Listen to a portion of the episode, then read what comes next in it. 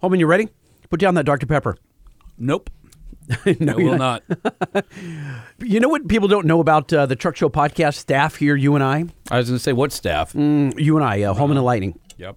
is that we By the are way, not. uh, fans, he just said Holman and Lightning, so he basically uh, he I- admitted that's that's how it should be. no, I, I'm saying you wouldn't. I wouldn't introduce me and then you. When you we're in a, like a group, you go, "This is Doug, this is Paul, and I'm Jay." Right? You wouldn't say I'm. You you don't start with yourself. Interesting. That's that why I just that did that, yeah. When did you become enlightened? When they started calling me Lightning. All right, enlightening. Let's go. Well, what I was going to say is that what people don't know, they will now, is that we're not afraid to uh, steal food that's left around. This isn't stealing. it's not. No. So we work in the Motor Trend studio, as you guys, some of you may know. Yes. And we have a podcast studio that's near the photo studio where they shoot commercials and all kinds of high end uh, productions. Buyer's guides and all that kind all of that stuff. stuff. And they have uh, models and actors and whatnot in here. And so they have a green room. And it's got a refrigerator and it's got a big table and they have snacks. And they don't lock the door. Hey, listen. I work something like 60 hours a week, mm-hmm. usually more than that. Mm-hmm.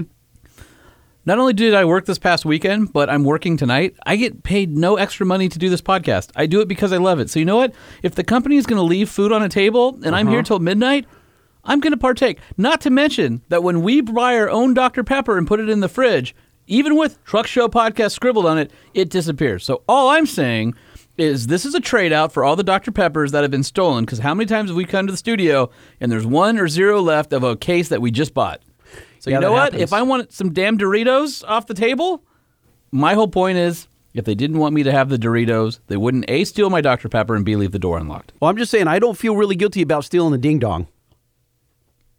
That's not a euphemism either. Guys, please make this show better than the last. Oh, Alice, how dare you? Didn't you hear the last one? Every show's better than the last. I mean, 166 was was solid. 167 though, this show, the Truck Show podcast will be better. You know why? We're calling my buddy Nicole Alvarez from KROQ. Now, you probably don't know who she is unless you're from LA. Or listen to the radio in like eight other markets. I, oh, true. She Right? is in a bunch of markets Uh-huh. now, some big markets, right? She has been obsessed since before, well, about the same time that we started the Truck Show podcast. Yep. She made it very clear to me that she was obsessed with the new Ford Bronco. Okay, so stop right there. She is going to complete a lifelong dream now of acquiring said Ford Bronco, but it might not be what you think. So I'm looking forward to talking to her, Okay. Okay, and she's very animated, and you'll love her. I think. I think you will fall madly in love with her. as we have. Mm-hmm. And then we're also speaking to Corey Willis. Now, Corey has been on the show, I don't know, three, four times at, least. At least, yeah. Okay, so Corey is a, is a friend of both Holman and I. See what I did there? Holman and I, Lightning and Holman. Okay, got it. Okay, that's how I'm going to do it from now on. Uh, he owns PPEI, which I can never remember what that acronym is for, and I'm going to make you Google it again. What is Power PPEI. Come on, Precision. Come on. Electronics Incorporated? What is it again? on. PPEI. They make tunes. So they're one of the most popular, prolific tuning companies. But why can't you there. ever figure it out? You talk about them literally all the time. It's just PPEI to me. It's always been PPEI, and I've Power Performance Enterprises Inc. you see that's that's a mouthful. Well, I, but that's their name. Okay. well, I- he's Corey Willis from PPEI. And he has been a prolific uh, uh, internet star with his opinions and sage advice for others lately. And we want to uh, touch base and basically see, check in with him, see how he's doing. Well, should we should we tease why? Look, he, he's been posting about the EPA and them going after uh, those who remove emissions equipment and those who uh, make race vehicles out of non-race vehicles. And it's if you've seen it, if you're on Facebook and you're in any of these automotive groups, people have been talking about it. And Corey has a very strong opinion and knows more than a thing or two about the subject. So Uh, very intimately, uh, uh, you might say. Yes. yes. Very a little intimately. too intimately. A little bit. and we're chock full of truck news, so this is going to be a good show. I, I'm, I'm pretty sure. Pretty sure. I'm not it's, positive. It's going to be awesome. Are you kidding? Every episode we do is amazing. Uh, okay. I'll say average or uh, above average, but not, I don't know about No, amazing, really. They're all amazing. I don't. I don't know why you won't. Just I think Alice has beaten me down. Every single show when we end, she just nails us. Lightning. What is wrong with you? Ah, There's a lot. Alice? All right, well, we know what's wrong with the show, so let's talk about what's right with the show, and that's our great partnerships we have with uh, companies like Nissan. Oh, you're talking about the Nissan Titan, the Titan XD, and the Frontier. Did you know, dude, that the Titan tows up to 11,040 pounds? I did know that. Okay, well, did you know that the Titan has the most standard horsepower and torque in its class, the most standard safety technology in its class, and the best in class standard 8 inch screen and Apple CarPlay integration? I did. Okay, did But you- how about the bigger nine inch screen? Because that's the one that I like. And did you know that they have the industry's best warranty, five year, 100,000 miles? Well, did you know that Nissan's reliability is legendary? So no matter what vehicle you pick, whether it's the Titan, Titan XD, the NV line of commercial vans, or the Nissan Frontier, that you will be rewarded with one heck of a durable piece of truckness. Yes. I did know. All right. Well, then, uh, if you're looking for a reliable truck, head on down to your local Nissan dealer or check out nissanusa.com. And you're probably driving while you're listening to us right now. I need you to pull over. Um, we're going to give you a second. Just slow down, turn on your right blinker, get over a couple lanes. Are you doing it? We'll wait. Hey, do you hear that? Yeah, they're getting over. It's all that stuff rattling and, and knocking around in the bed of the truck. I Is can that- hear is that what that is? That's what that is. Dude, if you have a brand new Milwaukee drill, don't just leave it in there like Why are you tossing rolling it in the around. That's You ridiculous. got like rusty chains back there, some old like frayed tie downs, and some nice Milwaukee, just all battling themselves for like bed space. They need to be organized. there's a better way. right in twin sliding drawers made by. Decked, Yes. of course. Head over to decked.com where you can find the industry's best drawer organizing system for your truck or van, and you can even outfit it with different types of uh, toolboxes. You mean like the D box, the cross box, the drawer organizer? They've they've got drawer locks and core tracks and with spring loaded load locks, dude. They have all you, you need to stop that stuff from just sloshing around in the bed. And if you don't need a drawer system, you still need the depth, but you want the storage, check out the Crossbox or even the D bag, which is like a deck system for your back. You'll find it all at decked.com. And if you suddenly realize that all that stuff was banging around in your bed because your suspension is blown, you want to check out uh, our friends over at DuralastParts.com. You've got problems. where they have 900 plus application specific parts available covering 98% of vehicles on the road. Those include their direct replacement OE quality twin tube shocks, which you can also upgrade to monotubes. They're designed to improve handling, stability, brake performance, and they're going to get you back to original ride quality. So if you're missing that uh, original OE ride, head on over to DuralastParts.com or down to your local AutoZone dealer. Wow, that was actually a good sponsor read. I am hopeful that this show won't suck. Please proceed. Okay, we'll start. The Truck Show. We're gonna show you what we know. We're gonna answer what the truck. Cause truck rhymes with the truck show.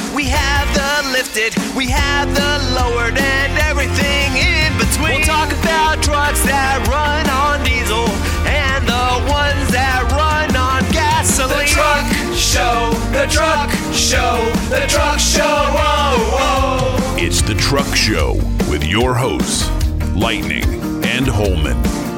167 episodes in, and you and I still sing along with the jingles like idiots. That is a long time of us doing that. What's in your mouth? Nothing. Are you still eating Doritos? nope. Come I'm- on. I moved on to um, um, watermelon sweet and sour hot juice. You've gone from chips to Um, candy. My mouth was um, it was very dry, mm-hmm. and now there's so much saliva shooting from my sal- sal- salivary ducts Uh-huh. that my Glands, whole salivary my glands, yeah. that my whole mouth feels like I took a swig of water and Uh-huh. I just all sitting there, and I don't know what to do because it's affecting the way I talk. it sure is. I'm gonna have another one though because these are so good. I'm gonna wait till you down that one, and then uh, slurp But it down with how- some uh, Dr Pepper, and then because we have to call Nicole. You know how it is because, like, when your your mouth is dry, and like, I just need some saliva in there, and so I'm telling you, these Hi-Chews are perfect for making your mouth explode with flavor. Go go ahead and call in Nicole. I'm going to work through this. All right. Well, you have the dial, and uh, it's in your phone, so just hit the uh, the green call button for me, please. Right here. This And dial. all right. Thank you.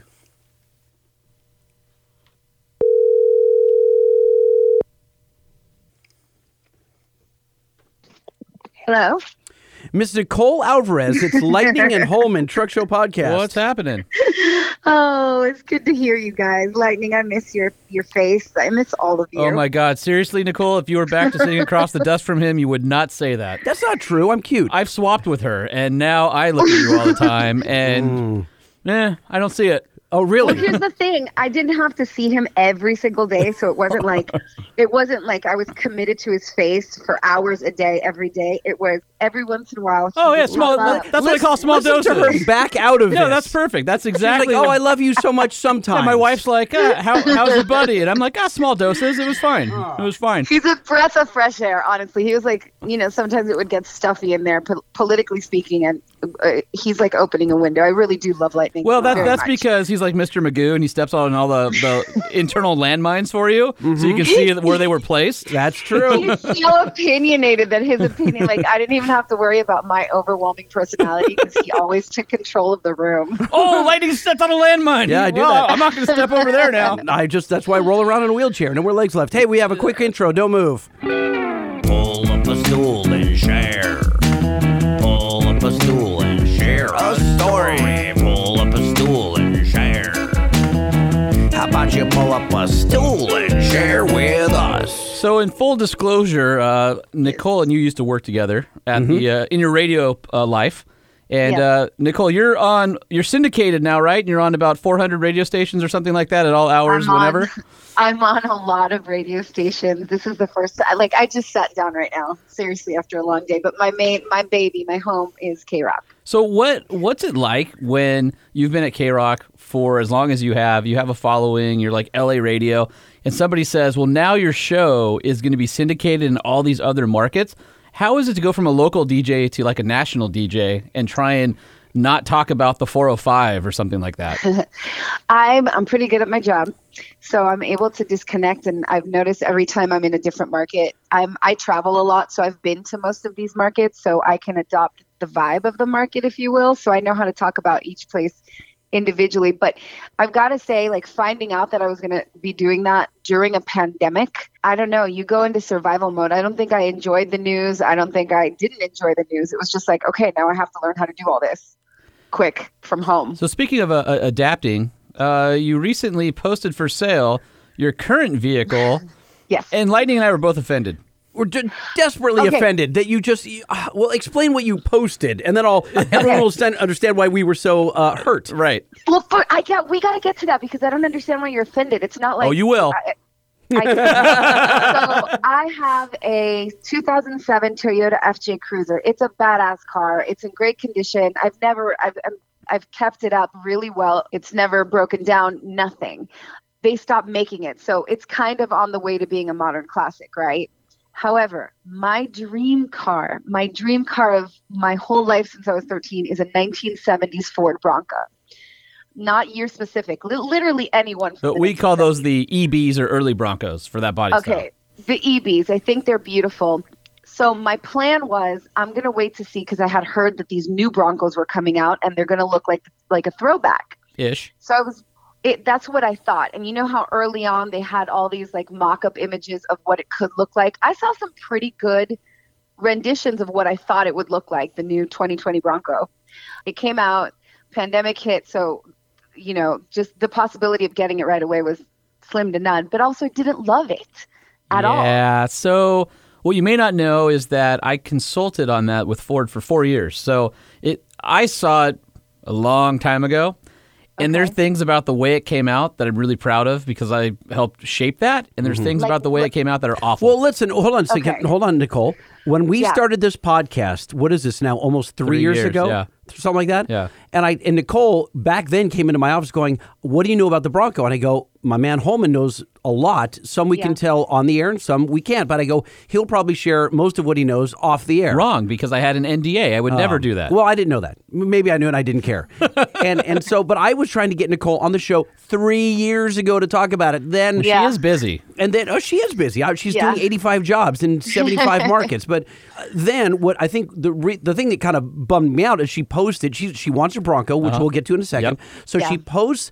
Uh, a, a Facebook uh, posting and says, "I need some help. I think I have this." By the uh, way, you know- both of us are friends of hers on Facebook. Right, and she says, "I'm I'm thinking about selling my FJ. What's it worth? Do I And- know any car yes, guys?" yeah. and I'm like, "Do you know any car Seriously? guys? What the f? Like we, What we, the F? we're your car guys. Why are you? Don't ask all of them. Th- those are I- all your punk fan friends Oh, and that's so and your. LA You- you know West funny? Side Oh, friends. God, You- it's like so you have a you got a pocket full of quarters and you're Oh my God, standing that's you're so standing on a funny. street corner like begging. Yeah. You know, like you got you just reach in your pocket and pull out a quarter, but no, can I have a quarter? Can I have a quarter? We're like, you got us. No, We're right no, here. No, no. She had a pocket full Oh of quarters, God, and the and the liquor store for a pack of smokes takes quarters. But instead of going in there, she's asking people to make change to a dollar. Hey, I just have a pocket full of quarters. Anybody have a dollar? and it turns out her friends next to her both carry Hold singles on. all the time. Mm-hmm. Listen, I'm in this. Okay, so in my defense, first of all, my sincerest apologies because hearing you guys tell the story and hearing like that, that I even wrote, "Do I know any car guys?" Like, what an idiot I am. I know like the ultimate. I cannot. I feel like an idiot. My my apologies. My apologies. But I was in such like um. Just officially, You- just just had to get that out of the way. Okay. You know when you become so obsessed with something in a moment, it's almost like you're high on the idea of something. I was I was in that state because I had been told that I could purchase the vintage Bronco. Financially speaking, it's a move that I could make. So I immediately just was like, "Oh, I've got to put this on Facebook. Somebody's got to help me." So I wasn't thinking. Well, here's what's funny is you put that on thinking. Facebook to your gobs of thousands of friends, and the two guys that have you know Facebook literally cuts your reach down to nothing. Yet your two car guy friends were the ones that saw the post. Well, you're gonna, re- you're gonna, you really are gonna regret having this conversation or connecting with me again because now I'm leading up to selling it. I, it's on you. Now I'm gonna put everything on you. It ain't on us. I need you to, I need you to help me figure out how to insure a vintage Bronco. I need you to help me figure out how to get the most for this FJ Cruiser. Okay. All of it. Okay. All right. Uh, Lightning takes a 20% cut. I only take 10%. Listen, I'm, I, I owe you that much, but I, I do want to share some news with you that today I got my bill of sale. Like I put the first deposit down and I, my, my new Bronco, my vintage Bronco is being modernized and customized and built. And I should have it in my, by my birthday in November. Okay, well, Okay, that was, okay, so we have a lot to unpack there. Let, Yes. Let's go back to the current Bronco, and I'll tell you Yeah. what they did with it is really cool. What their aim is really cool. I was still sad that they didn't do a solid axle. I really wanted to. To I just you know they I went don't IFS. know that language. I don't know yeah, what that means. it's the suspension setup. They made the front end more modern than say like a Jeep Wrangler or something like that. Well, Okay. and I love the two door. The two door looks good. The four door looks like a hot mess still to this day. What I don't like is especially they call it the C pillar. It's where the back edge of the rear door is on a four door where it meets the top. There's like no Okay. man's land where all these different seams come together. And it's not as apparent on a two door, especially a, a two door with the roof off. The two door with the roof off is really sexy. And Yeah. the four door is like just the proportions. They never got it right. Like I love the grill. I love it. I love for everything from the windshield forward. I love the the way the front looks. I but love. which model? Because there's so many models. There's like I oh, love. oh yeah, Outer Banks. Sasquatch. Yeah, yeah, yeah. I loved. There's so many models. So even like the small like differences in the cosmetics of it was a little too overwhelming. Super when I was overwhelming. looking at it, yeah, and it still looks too close to my FJ Cruiser for me to have pulled the, the trigger on that car. I That is not be what Ford wants to hear out of your mouth. not it I, even. I'm just being honest. I'm a Ford. Like that's been my dream car forever. Ask Lightning. Like literally the only thing I want in this world. And um, so I was a little disappointed with how rounded. I wanted something a little more boxy and really throwbacky, is what I wanted. Good for you. I I, I think Yeah. I commend you on uh, on having a dream and following through. I think that's I think that's awesome. So let's let's fast forward to you've decided the the modern Bronco's not for you. It's too modern. It's too sterile. It doesn't have the vibe or or look, that just vintage. the outside look of it. Yeah, so Yeah. you're you're gonna go. I, I'm gonna get my dream car. I'm at a point in my career, in my life. Go me. I'm gonna do it. So awesome. Now, how did you choose the place that is building it, and then how did you choose what options that you wanted? Because in the vintage Bronco rebuild world, Yeah. talk about a gazillion overwhelming options. Like you could go insane trying to figure out what your vehicle looks like. I kept it as simple as possible. So I've been I've I've been over the years talking to my friends and just looking on the internet and just Car you know like just every yeah car friends uh, no, it's, it's friends that I grew up with in, in Miami so maybe I was you know, God damn it, let that go. I swear to God, I'll make it up to you. um, It's going to cost you a beer and dinner. Yeah, there you go. I've been following this place for a long time that I actually found on Instagram. They're called Vintage Broncos. They're out of Atlanta. They're extremely reputable. And then one day I happened to see them on TV because I guess J Lo bought a, one of their Broncos for A Rod as a birthday present. And Do you think so he's I given was that back yet? No, no, apparently I just read they got back together, but that's another day. This is another podcast. Mm. Okay, so um, so I decided to call, and I spoke to their one of their Bronco officers, and he was just the best. And we've been talking and kind of trying to build it and figuring out price, and then something dawned on me. Ask lightning. I'm very like if I want something, I'll just do it. Um, that we during the pandemic, I realized so many people were regretful. Like I should have gone to this show. I should have done this. I should have done that. I can't wait till we can do that again. And it just hit me. I was like, when when do we all start living the life that's in our mind, like the dream that's in our head?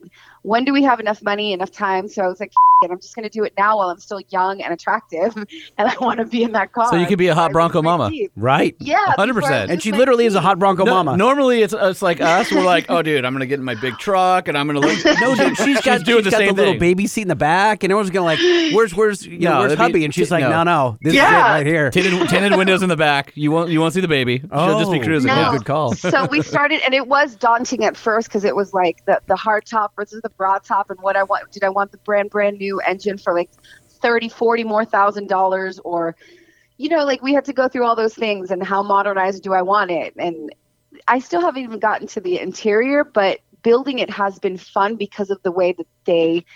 The, the, the, the, the guys that I'm working with have made this experience beautiful for me.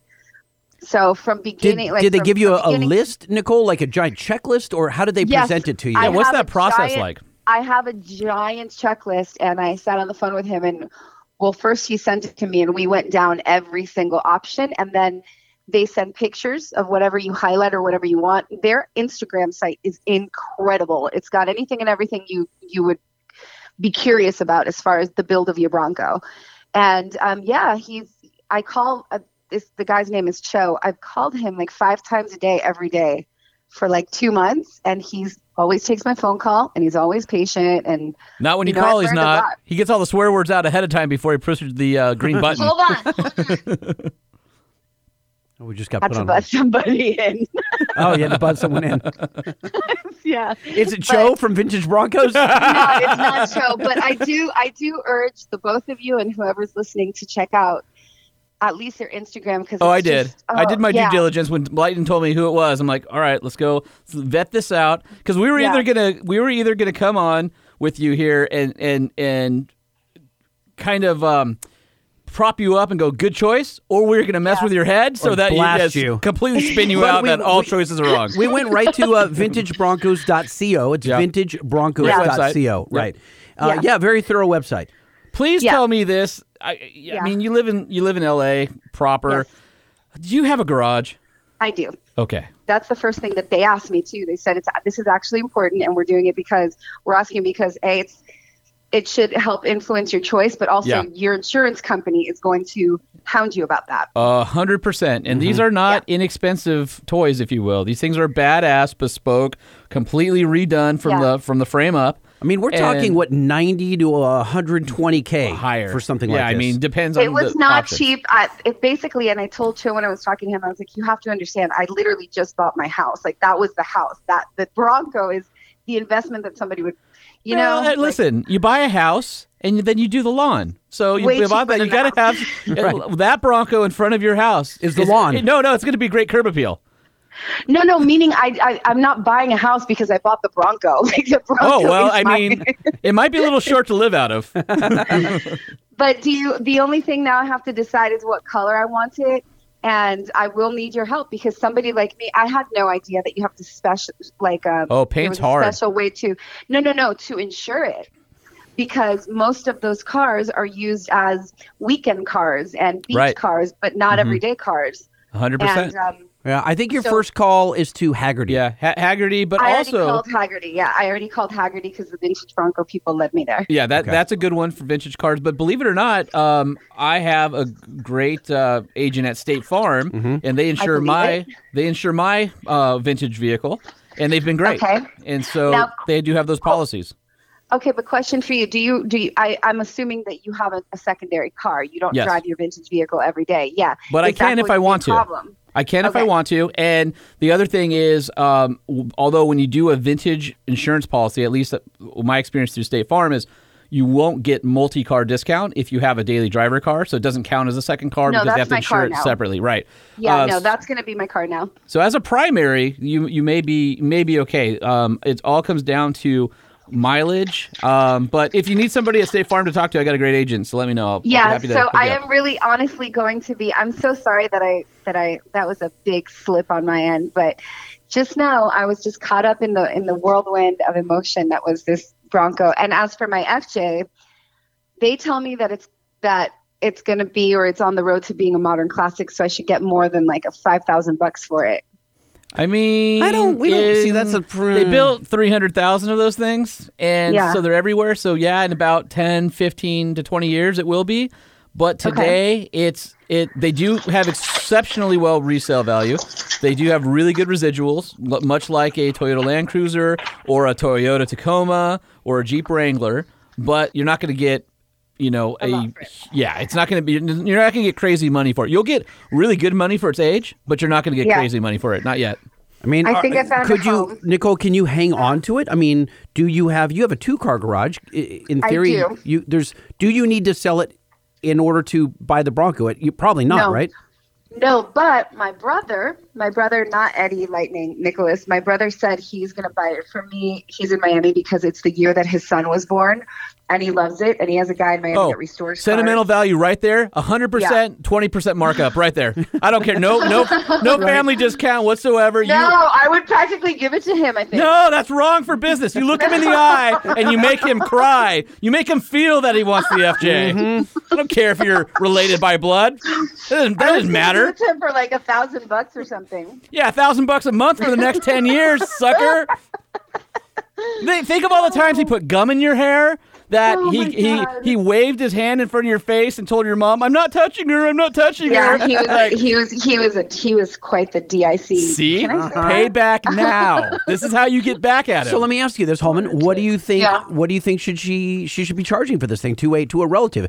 Is it? I mean, are we talking uh, as much as like 15? Like, why well, I don't? Uh, it was uh, 03? 07. 07, How many miles? Uh, like 107,000.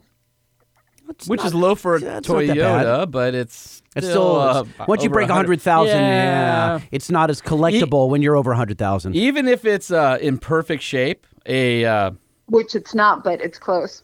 Yeah, but over a hundred, just give it to somebody to who's going to enjoy it. Unless it's your brother, then you charge him a lot. I mean, you, uh, Nicole. Okay. Honestly, you you've had a lot of experiences, a lot of road trips in that in that thing in the FJ. But Yeah. really, though, it's not going to make you cry to get rid of it, right? So there's not a No. ton of sentimental Well, no, because she's to it. replacing it. with her dream, dream car. because right. I'm replacing him. But but he's I, I do get very sentimentally attached to things, and um, so giving it to my brother seems to be like the right option. At least I ha- imagine that. And what's the what is what the chances I have a family member who wants it because it's the year of his son. Sure. So it kind of works out.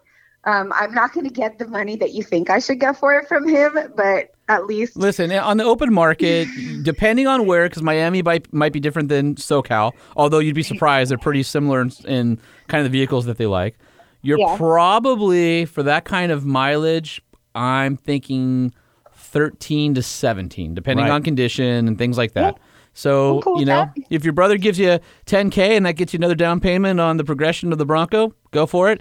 If you don't want to charge him that, and uh, the, the cool thing is, is if you go, listen, just give give me the, the money to ship it out to you or come out or whatever the case may be, and then I'm going to make sure that every Christmas from now until I die when I'm 100, you better be giving me some seriously big gift up. There's no more $50 Amazon cards. Moving forward, they're hun- $100. Hundreds? Yeah, 100 Uh yeah. Let me ask you something real quick. Um, the Ford Broncos, I looked, and even like uh, even one from the or the eight, the, the, the OJ ones, even those Yeah. are reselling for an absurd amount of money. True. Why? Why am I? Because nobody understands why they- I'm going favor. to spend this amount They of money. don't. Um, they don't make that body style. Nobody makes that anymore. Nobody makes a full size SUV with two doors. So the people who want that, plus there's the nostalgia because a lot of people grew up with Broncos, And most of those vehicles are pre what we call OBD2, which was a diagnostic system for cars that came into play with um, uh, everything from emissions to uh, diagnostics and uh, just a smarter car. So they're a lot easier to modify. You can have free reign with it. You can do Yeah. almost anything you want with it, and you Yeah, don't have lot, to it's answer a to lot the government. Simpler, simpler vehicle. Okay, what color would you guys get? The your the vintage would it be an off off the wall color So or something? no, because I think black is a waste of time. Don't get a black car. They only look good when they're to. clean. But if you want to go in the black vein, you can do something like No, a really deep blue or deep green or something like that. So I'm thinking indigo blue. So there's two colors if you look Yep. at the vintage Bronco IG, and it's indigo blue and grabber blue. One is a very bright blue, and Yeah. the other is like a really chic, nine, like navy blue. I think that's what I'm doing. Grabber is a very uh, famous blue color. Is there any and, metallic in that? And grabber? no, No, no. It's it's it's it's. Uh, Do you like Nicole? Do you like uh, metallics or no? Not necessarily. No, Okay. I don't not like them, but they're you know it's not a selling point either way. I mean, any pearlescence to it? no. The the indi- the indigo blue has a check it out, lightning. I'm gonna send you a picture. I'm I'm looking uh, I'm looking at it right now. Um, and I the, think it's beautiful. the grabber blue, I like what they did. I love that baseball color seat. I That's think what I'm getting. It's Okay. called ball glove brown. Yep, I I love that. The blue is cool, but you know, I think on a vintage car, the bright colors are fun, but you don't want to go. Yeah. weird bright because then your resale goes down. You want something where somebody's going to appreciate it. And then you have the other things to decide. Like do you want black wheels? Do you want polished bright aluminum wheels? Oh, I need help. I need help with all of this. and then I what are you doing for a top? Are you doing a soft top? Are you doing a hard top? Are you I'm doing hard top, same color as the car. Okay. The other thing on those, especially the grabber blue, that you might consider is Fords were famous for a color that's kind of a cream color called Wimbledon white. And uh, those look pretty amazing on the tops. And the vintage cars with that two tone, either a black top or Wimbledon white top, gives a little extra flair. But then you want to tie into your fender flares and your wheels and kind of get that design aesthetic down. So there's So- a lot of different ways you can go. Nicole, have they sent Yeah. you photographs like renderings? Because what we do at work, at my job, when we're looking to put Mm-hmm. new wheels and tires on a truck, um, we'll just Photoshop it on, and you instantly know if that was the right call. So, have they They're go- they're going to. So I Okay. literally sent the down payment today.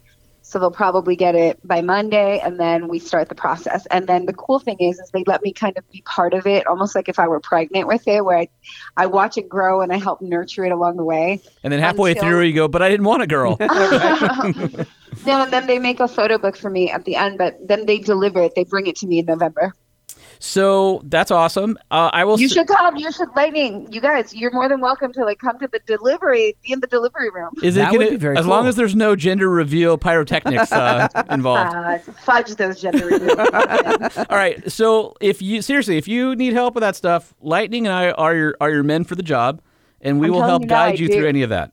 I'm telling you now, I do. This is not me just like trying to make up for lost time, but what do you? What, hold on. What do you call those people that are they guide them? They guide the, the women through the pregnancy. Oh, doulas. yeah. Um, yeah, a doulas. You're my car doulas. D-O- car doulas. There you go. Car doulas. yes. Uh, are Wow, you that sounds like a, a website we should start. Car doulas. cardoulas.com? Car doulas. Yeah, we'll, we'll Yeah. guide you through your uh, delivery of your new car. Uh huh. For example, really quick, and I promise to let you go. Um, if you look at the Broncos that they have around, okay, the top of the tire on the actual body of the car, some Yeah. of them have silver studs, Yep. and I can't tell if I love those or not. You don't. No, you don't. I No. don't. no. Why? Uh, just because um, they're not as clean. Those are called rivets.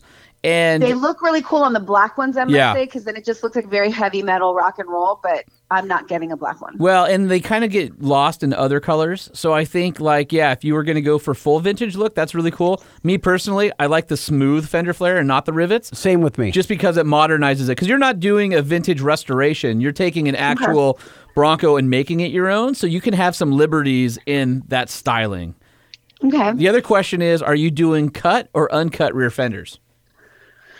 What does that mean? I'm getting a tire in the back. That's another option that I just said. Oh yeah, need de- to have definitely that, get like get your spare in the back. If you look, go to their Instagram right now, and the Okay. the column on the well, I guess if you're on your phone, it's like nine pictures down. There's Okay. a blue Bronco with beige interior, and it's got vintage hubcaps. It's a side view with a white background.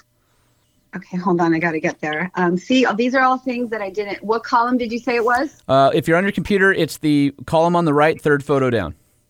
The navy, the Yeah. blue one. So see how the rear fenders on that are real low. versus the Yeah. front fenders are high, that's an uncut fender. That's what the original Broncos look like. If you look on all the other ones next to it, the rear fenders have been cut so they match the height of the front fender. So that's a vintage versus modern thing right there. People cut them. Wow, I would have never noticed that. Yeah. I don't love. People- I don't love the cut fender. People cut them so that they could fit big tires on there and go off roading. And so it's really hard to find a vintage Bronco with uncut fenders. So the cool factor, if you're not going to take it off roading, it's way more cool with uncut fenders just because Okay. it's super vintage and rad. Mm-hmm. And if you are going to take it off road, then I would definitely do cut fenders because you put a bigger tire, more ground clearance because you no, don't want a I'm going to do the uncut. Thank you, Yeah. because that's very important. Um, no, you're officially going to be. I'm roping you into this. I'm on the mess that I- team, Lightning. I'm on the team. Woo, five. Yeah. The other thing that they that we were talking about, which I don't have to decide right right away, is leather versus versus vinyl. And I actually did some research on it last night. Really? vinyl. Because what happens is leather is beautiful when it's new, but it takes a lot of care. And Okay. even the high quality leather is nice, but what will happen is over time as you're sliding up, because you know you're not six feet tall and your Bronco seat's going to be high, you're going to slowly wear out that leather on your passenger lumbar, and you're going to get patinas and spots, just like an old leather wallet. Passenger. You mean on the left side, Or, or she's getting in uh, and uh. She's getting in. I'm sorry, the the, the left side. side. bolster, yeah, on the on the seat on the driver's side. But you're gonna wear that out, and also leather can get cracked and and uh, dried out by the UV, whereas vinyl is a lot more stable. So a lot of people, if you have a show car that's never gonna get driven, go leather all the way. If you have something that you want to live with day in and day out, especially if you have a kid, get vinyl. So much easier to clean, will look nicer a, a lot longer. And there's so many nice vinyls now where it's No, really hard to tell the reading. difference. Apparently, since since World War II, vinyl's come a long way. I really went on a deep dive yesterday. I, my only my only thought was, if I'm going to spend this much money I want leather. on a car, no, not that I want leather, but to honor the actual vehicle itself from head to toe, inside and out. I thought it would be the right thing to do, Nicole? for the for the vehicle. Broncos came from the factory with vinyl. They never Yes, they came with did. leather. So if you're trying to honor the vehicle, just throwing that out there okay. for you. Got it. And- and you know what? You There's- just saved me twenty five hundred dollars. There we go. See, and now you can put those into uh, better, you know, you know, wheels or your top or stereo or something like that. I, So- well, I wonder if she could get like a wheel delete, have it have it uh, like crated here, and we could help her with the wheels and tires and all that stuff on our side. No, Because she's going to pay through the No. nose for wheels and tires. When Yeah, it's we could, we could, we, could, you know, help her. lightning. Listen, Just you guys have her speak amongst moment. yourselves, but now you're honorary godparents of the car because you want so badly to, you know. I, I want to I'm make it right. I want you to have a good experience, and Yeah. I, I love vintage Broncos. And please tell me you're doing a wood rim steering wheel. I am. There we go. Yeah, call. I am. I am. I am. I am. Good call. Yes. And then there's like um, they ask they they I have the option of you know when you the automatic step bar. I, Yeah. I opted out of that actually. Hmm. I thought that was a little too. I know, but A I little can too still- modern for you. But it, but it's hidden Well, though. But if I'm not going to get the leather seats, then I can I could throw in something else. I am getting the blue LED lights inside. I'm getting Cool. car war- seat warmers, and I'm getting a, as a present. They're putting in a kill switch for me. Well, what are you um, what are you thinking about? I mean, are you getting Nerf bars, or, or you need something to step up into? You you need No, some type she's of going to open the door, and she's going to get a running start, and she's going to just huck herself up Just into the- the uh, I, driver's seat. I mean, my car's pretty high. I don't have like I just get in it. This is higher. Yeah. this is higher off the ground. Yeah. I don't think you realize it. and yeah. have you Okay, ever so- driven one of these? No, no. Okay, Nope, so nope, nope, I nope. would, since you have the opportunity to be in other cities, I would Mm-hmm. go visit them. Go. Atlanta has some amazing food and some great things to see. Maybe go spend a weekend I've there. been to Hotlanta. Come all on right, now. all right. But I would say go have them uh, let you drive it because the other thing you want to be sure of is their short wheelbase. So if the suspension's not right, they can be a little bumpy. And they can tune that. well, that's what I'm saying. So she wants to drive to feel like what the suspension they're putting on it is.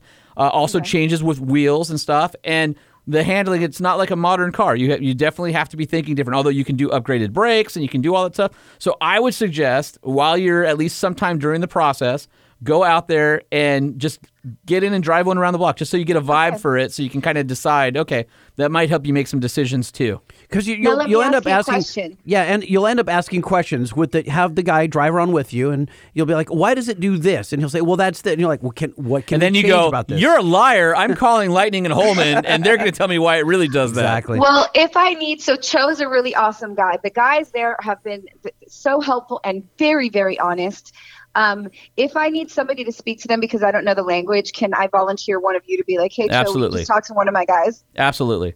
I, I trust Lightning. I can't believe I'm going to say this. I trust him implicitly, Aw. and For- you, I'm just getting to know. But Lightning is just me and Lightning have always understood each other. But I For trust this him task, implicitly. for this task, trust Yeah. lightning.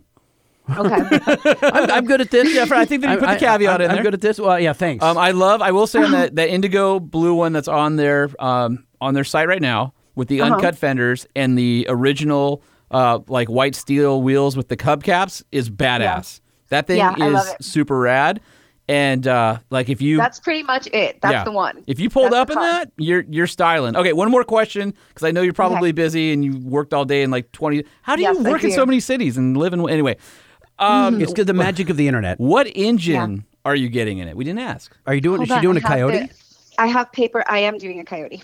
Five liter Coyote. Okay, that's baller. Yeah. Wow. Uh, automatic or manual? I'm doing manual. Whoa! No, no, no, no, no, no. I'm lying. I'm lying. I'm lying. No, I'm doing automatic. I don't want to do Oh. manual in LA traffic. I know. I'm sorry. um, with the kind of personality that I have, if I'm in a bad mood, I take it out on that kind of vehicle. Like at Lightning, you, I need an Mhm. automatic car. Buck and Bronco. Mm-hmm. Yeah. So are you? Is it So- all right? Is it the? Uh, do you know if it's the six speed automatic or the ten speed? I don't know that part, but It'll be um, on your. when- It'll be on your paperwork somewhere. do you know how you should see the laundry list of things that's on here? It's Well, hold the on. build specification. Well, hold on a second. If you if she can choose, is this Yeah. ten speed that much better than the six? Uh, I've driven them with both, and I don't think in normal driving you'll really notice it that much. The ten speed's a rad transmission, um, but on a vintage build like this, because the May cars matter? the cars are a lot lighter, it's kind of different use cases than today. You're not towing anything with it. The six speed's fine. In fact, that's what's in the F one hundred, and it's, it's probably less money. and less money. Right. Okay. Yeah. It talks about like brakes and stuff. I don't know. I'm gonna take a picture of this and I'm gonna send it to you. Yeah, shoot, shoot it, uh, shoot it our way. We'll we'll redline things that uh, are not appropriate. no, I really do want you to look over this and tell me what you think, and then just ignore the price. it's going to be like we're the I we're, love- we're her attorneys I- in, in right, a contract yeah. dispute. I'm sorry, I'm going to have to uh, send this to my attorneys first. Wait, you have more than one, ma'am? Listen, I'm letting you. I'm asking you to please be a part of like helping me. We build love this this. dream. So say don't say no because I this is this. There's some chicks that love like Louboutins and money, and there's people that want love and Huh. soulmates. I just I Would- don't. Never would have guessed want that. a Never heard that before. Oh, I just I just want this Ford Bronco. Liter- I'm literally that easy to please. I want this Bronco. I want to go to shows. I want my kid to be healthy, and that's that. I love it. That's rad. All simple right, well, we're we're the men for the job. So if you trust us, we will help you. If you have any questions, throw it out our way. But we are super stoked to live vicariously through you because neither Lightning or I will ever have this opportunity in our entire lives to do this. no, but I you think can drive mine. Like I- I'm telling you, you're welcome to the Oh. delivery, and I I would love for you guys to give it a test run. It's the day of. You're the car doulas. wow. There's something there, by the way. I just I think I found you a side hustle. Like besides this podcast and what you do, if somebody needs like, you know, help and and like me, you could be the car doulas, and you can charge you know base fee for that. Think about it, the car doulas. I There's think something uh, one percent of the purchase price would be good.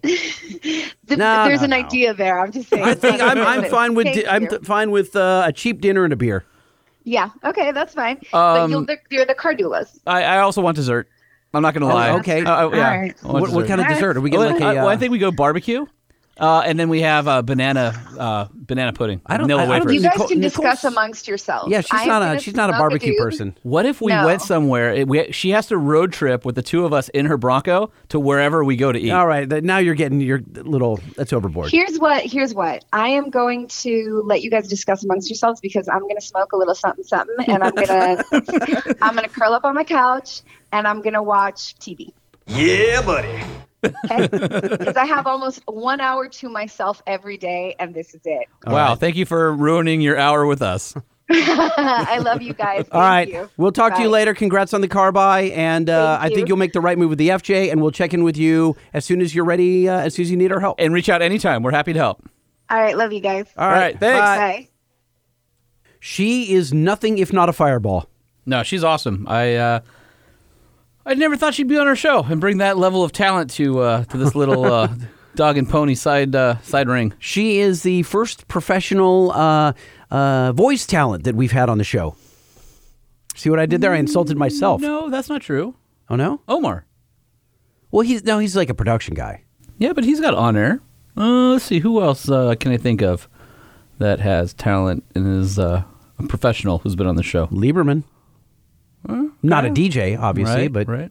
he's I mean, good. she's up there. yeah. She's up there. Huh. Yeah. It makes you look bad. Great. Yeah. Hey, uh, how are you feeling about some uh, truck news? What's new in trucks? We need to know. What's new in trucks? We need to know. What's new in trucks? We need to know. Lifted, lowered, and everything in between. What's happening in the world of trucks? Ah, What is happening in trucks this week? Sucked. Why did you have to do that? I just, I'm You know how much I enjoy the. Uh, I at know, end. Every single week, it's a. Listen, I last wake week we up. nailed it. I wake up in the morning. Last week we nailed it. and I'm like, The- oh, I can't wait to do that you again. can't have Just- it perfect all the time. You just can't. You can't always. uh, Sometimes you have to just do other things that feel good. That's what she said. hey, uh, ongoing microchip shortage is now affecting uh, Ram and Ford. Oh, so they're not going to have uh, four cylinder V8s? Well, I, uh, I don't think uh, I don't think Ford has any four cylinder V8s. Okay. Um, no, I guess uh, just overall the chip modules are starting to uh, affect certain things in those trucks, and I think the uh, the Ram Classic was uh, was hit first. It doesn't, however, affect the current Ram 1500, just the uh, what's referred to as the uh, DS, the previous generation. Those are sold as the but what, classics now. what's different about the classic? I thought they were uh, are architecturally the same. No, they're completely different trucks. One is la- the last generation that's still being sold as an entry level Ram, mm-hmm. get in a crew cab, and one is the new Ram 1500.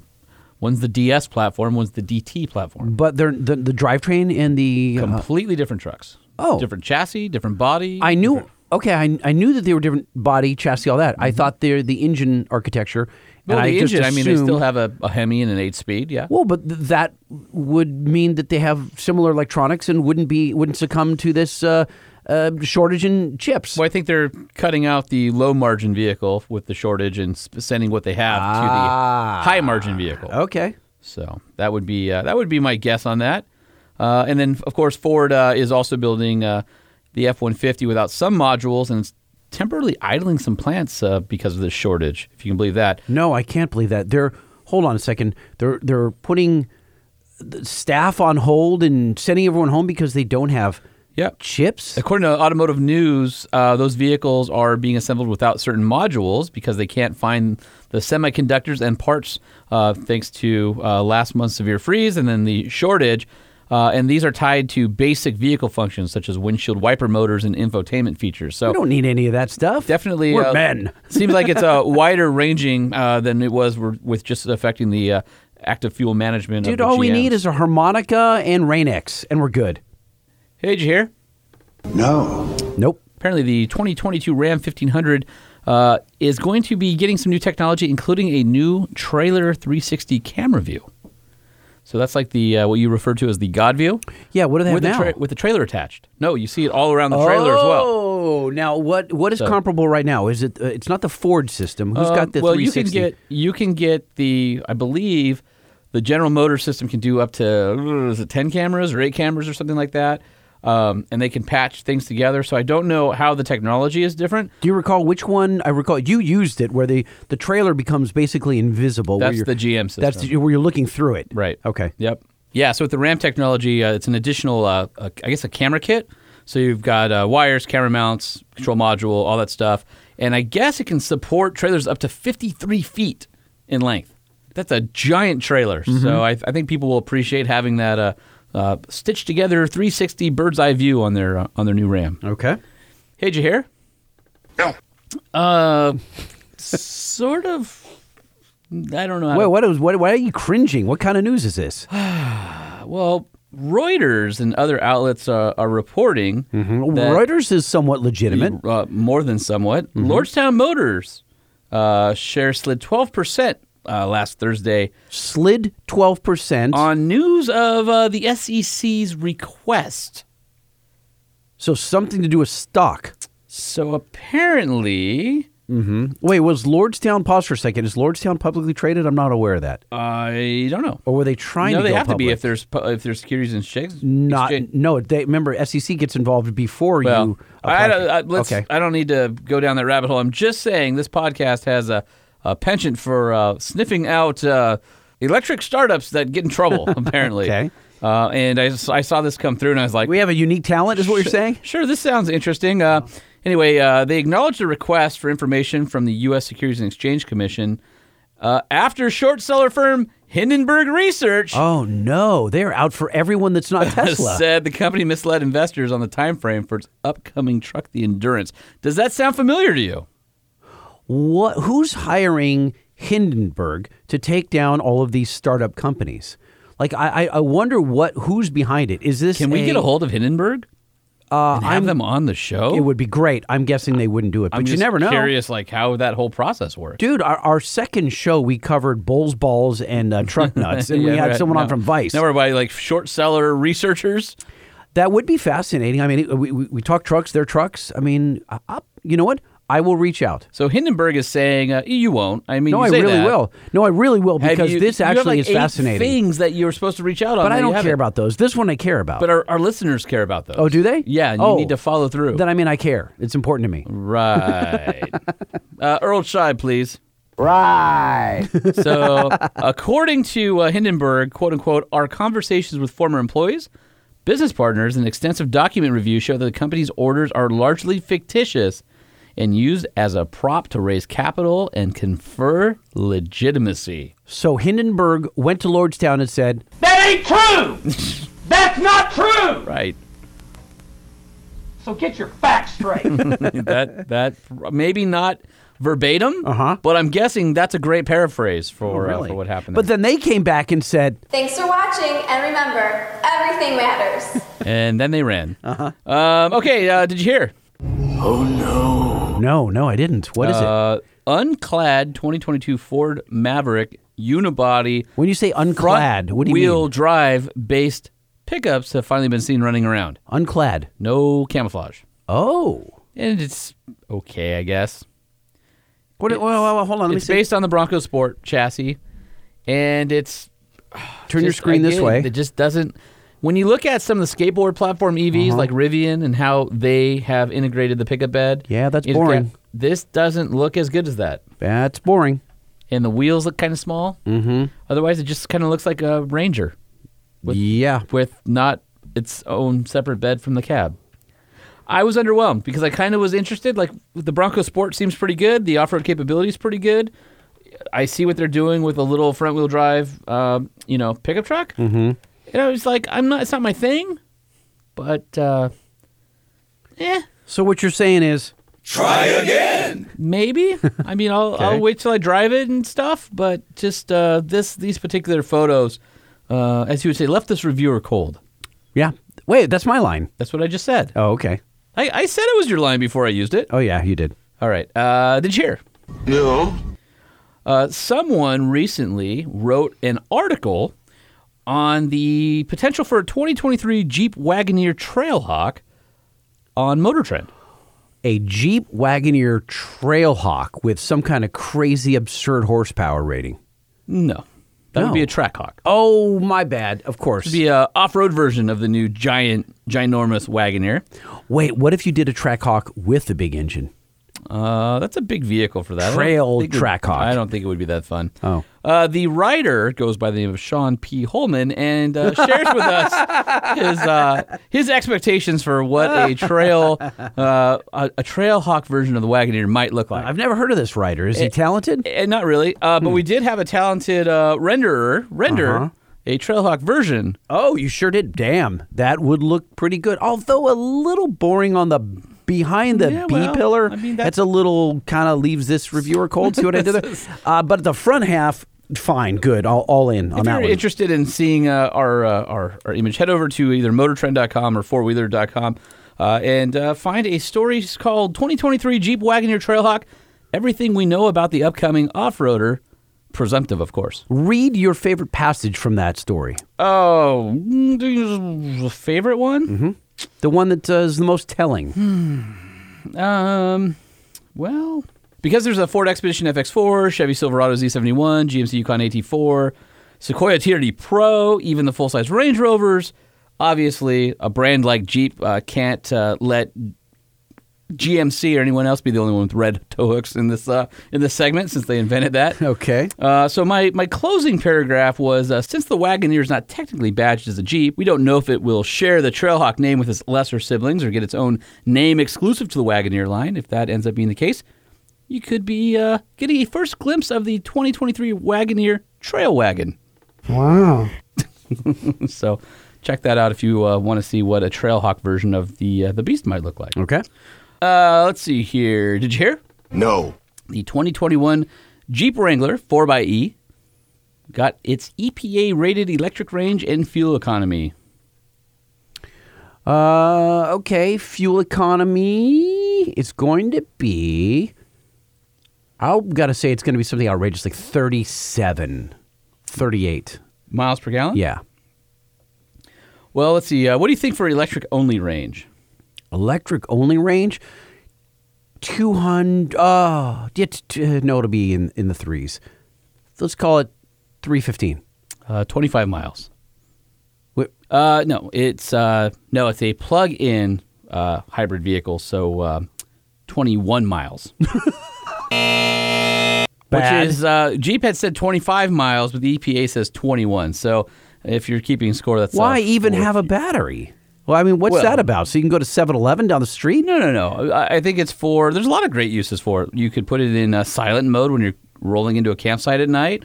If you want to see wildlife, if you're going through a area that's noise sensitive, if you have short trips, maybe your uh, your kid's school is only five miles away. You could do those trips entirely on battery. That's all bogus. That's all bogus. Get them out. You're just adding weight to the vehicle.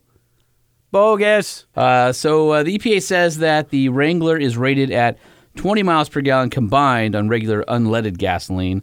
Uh, EPA isn't providing city or highway economy breakouts as of this writing, but for comparison, a 21 Jeep Wrangler Unlimited equipped with a 2 liter turbocharged four cylinder, which is the same that's uh, in this uh, plug in. Uh, and the automatic are rated at 22 miles per gallon combined. So again, I think that weight, you know, definitely plays a part. So by going with this configuration, I get a lack of fuel economy and a lack of range with both fuel and electric. Perfect. I lose and lose. Or if no, no, or if you top off every day and you have short trips, maybe it makes sense and it gives Mm-hmm. Top you off every day. No, I mean, no, who wants to plu- do that? Plugging in every day. Oh, okay. Everybody who has a plug-in is plugging in in their driveway. Okay. Listen, it's not the right vehicle for you. It's the right vehicle for somebody, and you know, got to give it to Jeep for uh, for taking a swing. Okay. Sure. The other thing that you're forgetting, my friend, is for about the same power of a Wrangler 392, it gets just uh, fuel economy of 13 miles per gallon. So that's a pretty good improvement for all the power that the 4xE gives you. So if you're looking at it from that standpoint, best of both worlds, you get the power of a V8 tr- drivetrain, but you can Yeah. still go all electric. Yeah, no. that I, doesn't- I mean, does that- you're, you're improving upon warm something your, was warm no, your soul. you're- a I mean, bit? you're proving you're taking something that was just not good and making it just slightly better. all right. Well, I'm going to call that a win. Okay. Hey, did you hear? Oh no. No, I didn't. Uh, Jeep released the 2021 Moab Easter Jeep Safari concepts, and I will be there to drive them and uh, get interviews for the show in a couple episodes. Are you driving your newly supercharged Jeep JL? Uh, I will be. Are we going to discuss your uh, review of, of said supercharging system, or should No. we? No, we're going to wait. We're going to wait because uh, we have a date for the dyno in a couple days, and it only has about 200 miles on it right now. Sounds like a good, uh, like a uh, like a reality TV show with like date with the dyno. That's right, date with now, do you get the rose? Do you give the rose to the dyno operator, or how does no, that work? does not. None of that happens. what I am hopeful for is the Moab trip, which will be about 1,800 miles round trip, uh, which will include highway and mountains Mm-hmm. and uh, off-roading. I wonder how it's going to be uh, going up uh, Hell's Gate or whatever they call it there. Uh, I'm not taking it up that. Oh, you're not. I've not? taken lots of vehicles up there, and none of them I owned. Oh, it's that treacherous? Yeah, I'm I'm not. I still got to drive it home. So if one screw up, and that's it. I don't know what I'm talking about. I just named the only thing that I that, that I know up there. What else could you go up? Like some Oh, all crazy sorts of stuff. some toilet bowl thing up there that's gi- Uh, giant not a toilet bowl. They're called hot tubs. hot tubs. Got Yes. toilet bowl something different. Would not take my Jeep in. Okay. Uh, no, so we're gonna do some wheeling out there, and uh, I did a, uh dry run uh, this past weekend just to see how everything was, and uh, had this like several hundred yard hill climb, super steep with big moguls in the middle. Threw it in four low and powered right up. It was awesome. So uh, so far so good off road, but I'm interested. Let's get on the dyno. Let's get some highway miles on it. Let's see what the fuel economy is, all that kind of good stuff. So not quite ready to talk about it. Uh, but I am ready to talk about some of these concepts. So, all right. So uh, there's seven concepts. So I'll run through them real quick, but we'll do a deep Ten, dive. nine, Well, hey. eight, Oh wait, here. Oh, so you're, you said seven, right? Seven. Okay, I'm at seven now. All right. There's the uh, Jeep Gladiator. Wait, this is seven, right? seven, There you Okay. Go. Jeep Gladiator JT K9 and Adventure build. It's uh uh, Jeep's top dog. Uh, so they basically took a JT and they have a tray bed on the back with a cool uh, like camper shell on it, and it's uh, the the paint code's kind of cool. It's a color called K9 Blue, and uh, they basically were looking for a way of like a K9 support vehicle for police officers, and it's uh, it's pretty cool. There's even a hot dog roller to support mountain bikers in the back. Oh, that's cool. That's cool, right? six, All right, uh, the open air two door JL Wrangler called uh, Jeep Orange Peel, and uh, basically That sounds like a title that would have uh, like a something that uh, you know four wheeler off road magazine would it would given four wheeler off road magazine. yeah, I, just, I combined You're just them all. making up Yeah, stuff over yeah, there Yeah, like again. truck and four wheeler off road. Right, yeah, that. street trucks. Uh, this magazine. this was all about peeling up the uh, upper windows and surrounds from the door lowers, and it uh, supports the new half door, so it's that uh, kind of hard top on, but otherwise open air Jeep experience. five, The three liter EcoDiesel JT Gladiator Overlander called Jeep Far Out. If you remember, a couple years ago was the Jeep Way Out. This is the Far Out based on uh, a diesel, and it's uh, equipped with an AT Overland Equipment Habitat truck topper. I feel like with far out should be surf theme, like far out, dude. You know, like uh, we'll save that for this next one. okay. four, Uh, That was weird. That was very English. what, Full. what happened there? No, no, it was he's English. Full. I, I've never heard that where the four sounded like that was weird. Full. All right. Uh, how about this one? How about a uh, uh, Jeepster Beach concept that started life as a 68 C101 Jeepster before getting severely updated and reworked with uh, Jeep JL parts. Under the vintage sheet metal appears to be a JL Wrangler frame, linked front and rear suspension, 2 inch JPP suspension, 2 liter turbocharged engine, 340 horsepower, 369 because it's running a hot tune, and an 8 speed auto with a Rubicon 4 to 1 T case, all turning 35 inch tires. It's basically what the Jeepster might look like today if it were modernized, and I happen to think it's pretty badass. Oh, yeah, that's beautiful. That's interesting. It's very smooth. Yeah. Wow, very flowing lines, yet kept all the original styling. Yeah, it's- Huh. it's, very cool. Uh, you can tell that the windshield's out of a, a JL and the interior's all JL, but the outside looks uh, just like an old uh, Jeepster. So that's You, the, you'd expect to see that sitting on the sand somewhere in you know Florida, that type of thing. yeah, that's that's the vibe they're going after. Whoa. Hey, speaking of uh, the surf thing, have you seen the latest uh, Porsche uh, infomercial with uh, Bill and Ted driving the the uh, Taycan? No, I have not. yeah, that's, it's literally it's just them doing it. I mean, they're old now, obviously, but it's the original. Shouldn't know, you it's, have it's a- Keanu and whatever? And they're like, "Hey, bro," and they're just going back and forth and, in like hundred and fifty thousand dollar Porsches that uh, I don't know whatever they cost, but yeah, it's, it's actually fairly entertaining. Well, they did a nice job. If it was Take On, wouldn't you want Aha singing in See your what you commercial? take on me? Yeah. Is it Taycan? I don't know. Taycan? Uh, You said Take On. I think it's Tycon. Taycan. three, Uh, this is the uh, 6.4 liter Hemi powered JL Ooh, regular I'm interested, Rubicon. interested. This is the Rubicon 392 concept, which I drove, and we did uh, audio here on the show. Uh, that was supposed to be there last year as well, and so that's making an appearance, but we've uh, covered that. two, Uh, how about the work and play 3 liter EcoDiesel Jeep JT Gladiator Rubicon called the Jeep Red Bear? It's red and bear, B A R E. And so the idea was to uh, basically make something that is What is it? Paintless in certain sections? What do they mean by bare? No, it's just a, a, a utilitarian vibe. So the idea was like you could use it for work. It's got a rack and some other stuff, but you could go play on the weekends and, and whatnot. So it's it's cool looking, and that's kind of cool because it has a soft top with the half doors on a mm, Yeah. on a Gladiator. I mean, it. Yeah, it's it's cool. It's not my favorite concept. I dig the, the half doors. Now my favorite is one, You like that I one? no. What's wrong with it? We we're doing the the the blast off one, and you changed it halfway through. What are you talking? Well, yeah, because I only have five, four, three, two, one on the blast off, Oh, my and then I gosh. have uh, I don't know an Englishman reading. All right, uh, from ten whatever. to ten to one. My favorite, the Jeep Magneto. Oh, now this is the guy from the X Men. No, He's not. It's not the bad guy with the helmet. no. Interesting. Does this Jeep product have a helmet? This Jeep product is a fully electric Wrangler two is he door. is he magne- Is it magnetic in some way? and what's awesome about this one Can he collect, like, all the guns and- electric drivetrain with a manual transmission. Oh. Oh, now you're gonna shut up. Now I got your I got your uh, attention. So check this out. It's a two door short wheelbase Wrangler that has an electric motor. It's designed the the motor makes the exact same power as a Wrangler uh, 3.6 liter V6 stock because they didn't want to stress any of the drivetrain components, so it's tuned to be exactly the same output. And the electric motor can spin to 6,000 RPMs, has a six, 0 to 60 time of 6.8 seconds, near silent operation. And what's super interesting, and this is the one I really want to cover, is how do you operate a manual transmission behind a electric motor? Plus, this has a four to one transfer case and all that kind of stuff going on as well. What's interesting is you only clutch while you're moving because the electric motor doesn't require uh, a clutch for when you're standing still. You essentially select the gear that you want before you go. And then when you're on the highway and you can row through the gears like a normal vehicle, otherwise you never touch the clutch pedal. So off road, you just go, all right, I want to be in second gear now, third gear now. Hmm. So it's a completely different driving experience.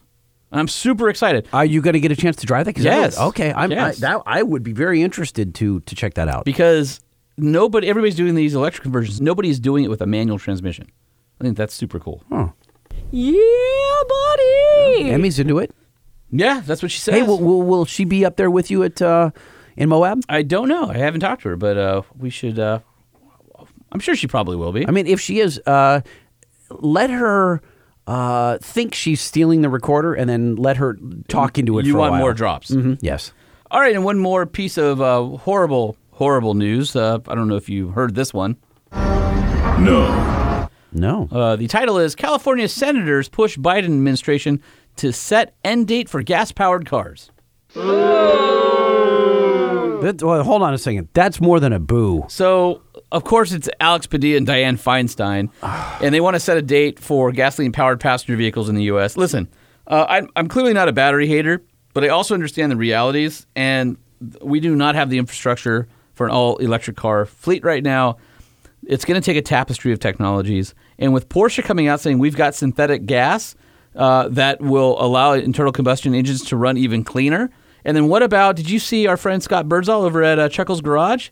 He just posted today that he's been running uh, next gen uh, diesel fuel, synthetic diesel fuel that has no petroleum in it in the race truck. No, I did not see that. So with these other options coming out, you don't need to go all battery. Like it's just the, it's the thing everybody wants to talk about right now.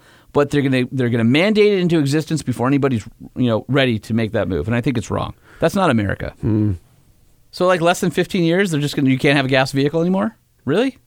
Well, I mean, look, GM said 2035, Volvo said I know, but 2030. that's, that's the thing. Everybody's trying to race race to the bottom now and say, oh, well, what are we going to do? But the reality is, is there's a lot of people who need internal combustion engines still.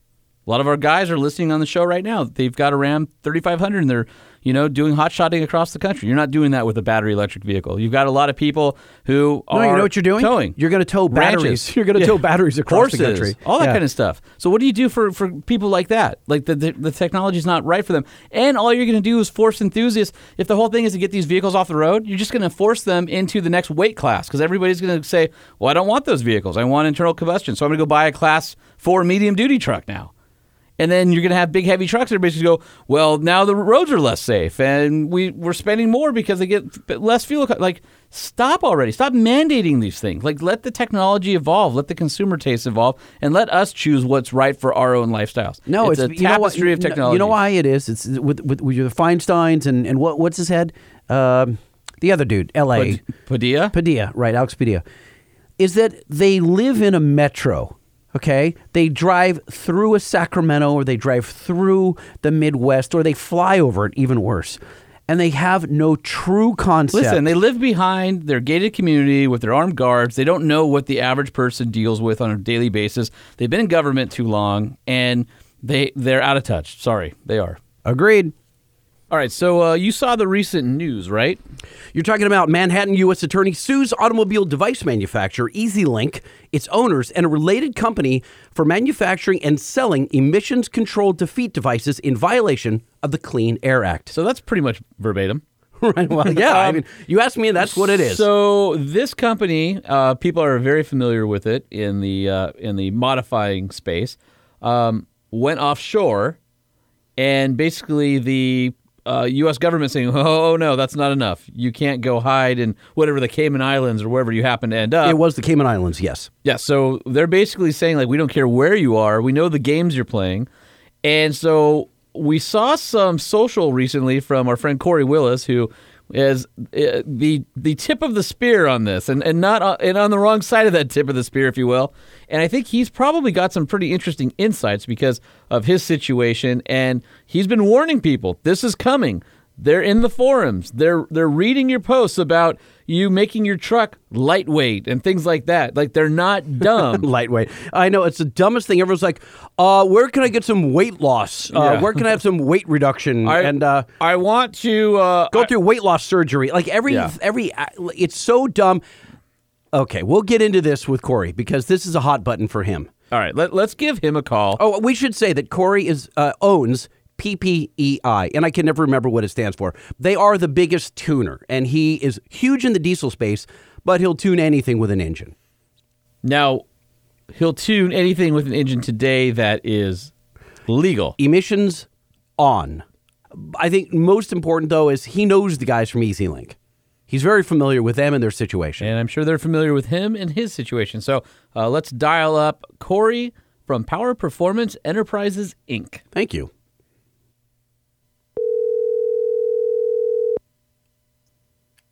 Hello. Mr. Corey Willis, Lightning and Holman Truck Show Podcast. What's up, brother? What's up, guys? Hey, we've got a lot to talk about, but we have a quick intro. Don't move. Here we go. Truck famous, hero, star, VIP, ace, big wig, hot shot. Truck famous, big shot, big deal, big gun, big cheese, heavyweight, superstar. Truck famous. That's what you are. Corey, uh, you have been prolific lately on the uh, on the socials, and uh, you have been like Nostradamus, predicting uh, doom and gloom for all. and your uh, predictions are coming true. And you're sitting there uh, saying, "I told you, I told you, you guys should have watched me. I told you." And uh, there's a bunch of stuff happening right now. Corey, so- first up, how long have you been tuning vehicles? Since you were like 15, 16?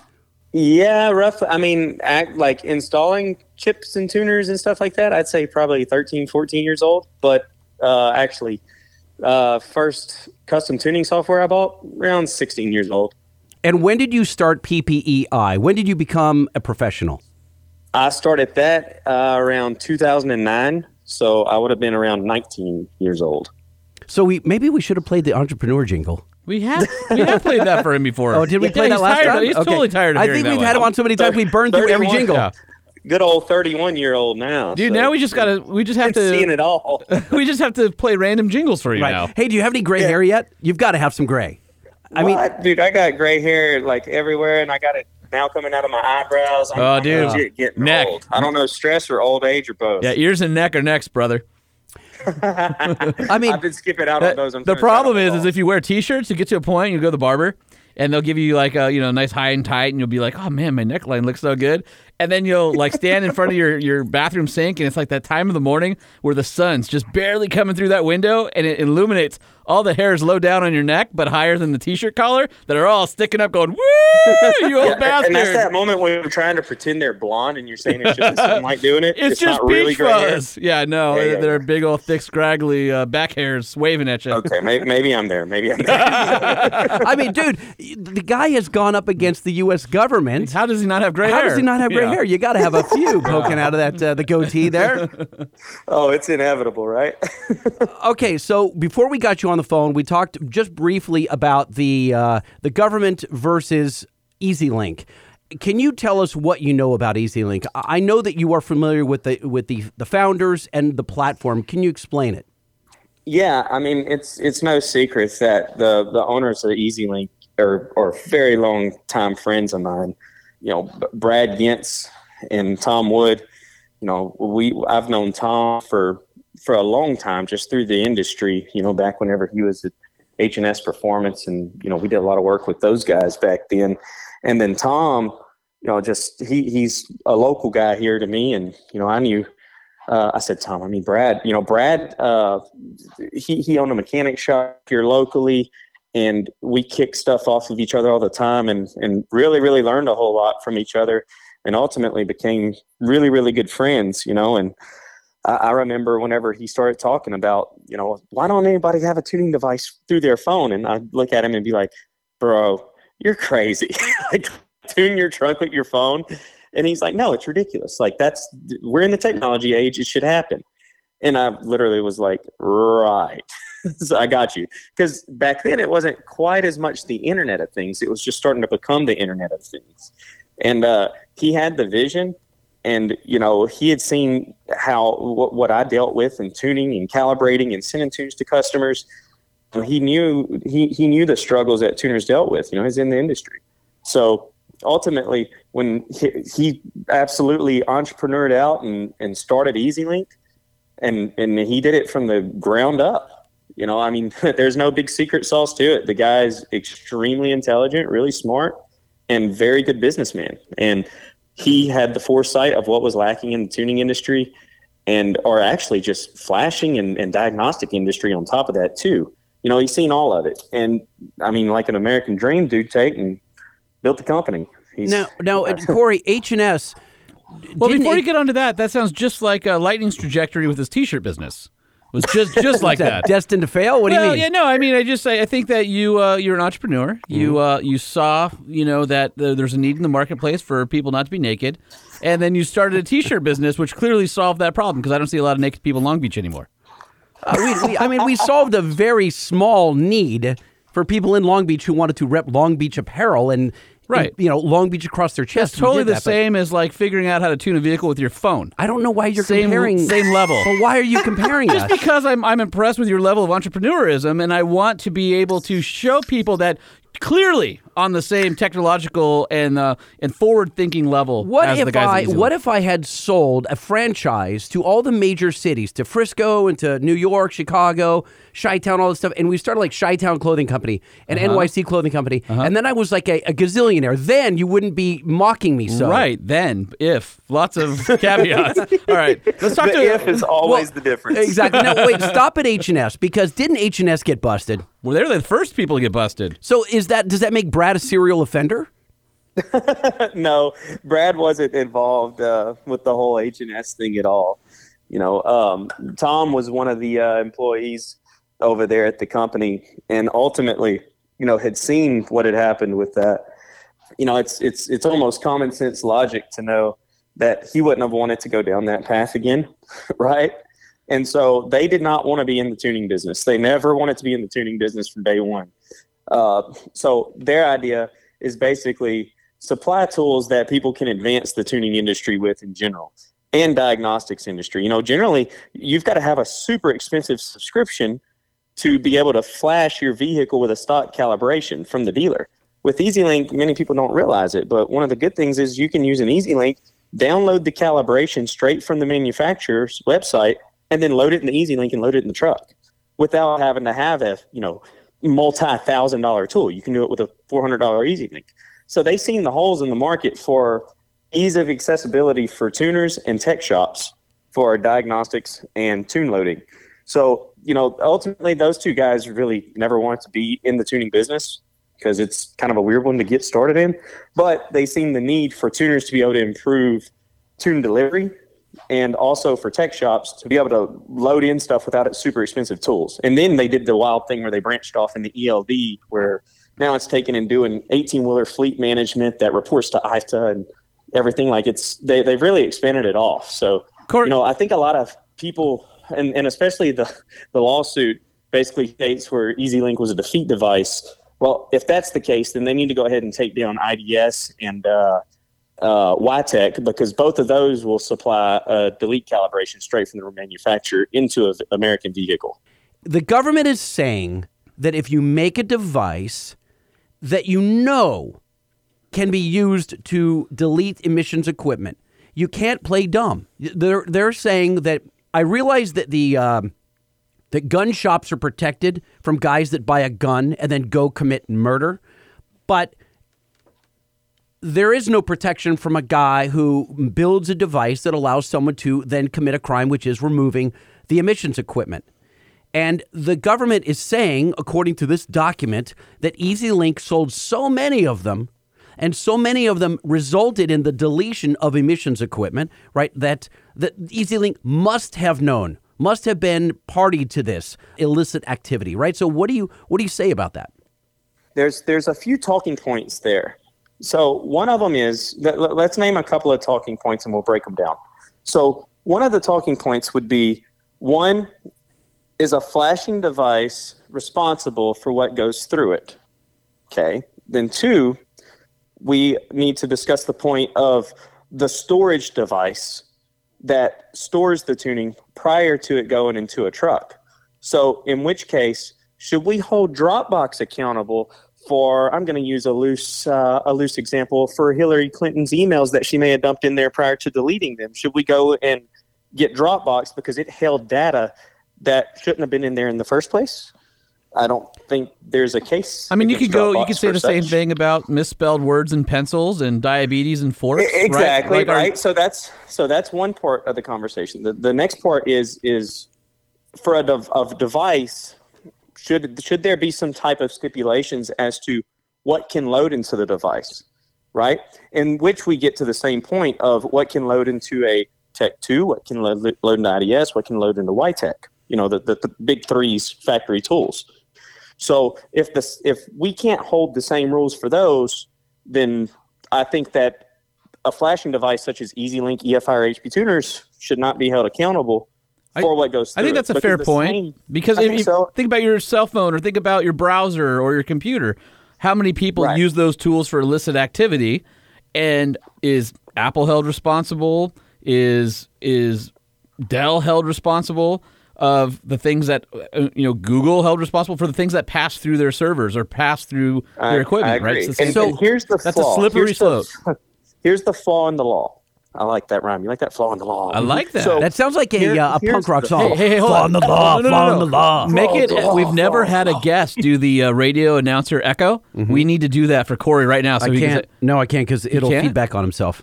The way I have this wired with a mixed minus, it won't work. Boo. Sorry. I was hoping we can get a That good sounded Corey. like echo. science, Hey, he just makes up big words and I just nod because I don't know any better. Okay. right? So, flaw on the wall. uh, what we see with that is they say you know or should have known what was going on with your device or your tuning. Okay, so let's let's apply some basic common sense logic to this. If then, if then, uh, we apply this, then should we know or should Apple should should or should not know that people are going to video things that they shouldn't video that are illegal and then put them on the internet?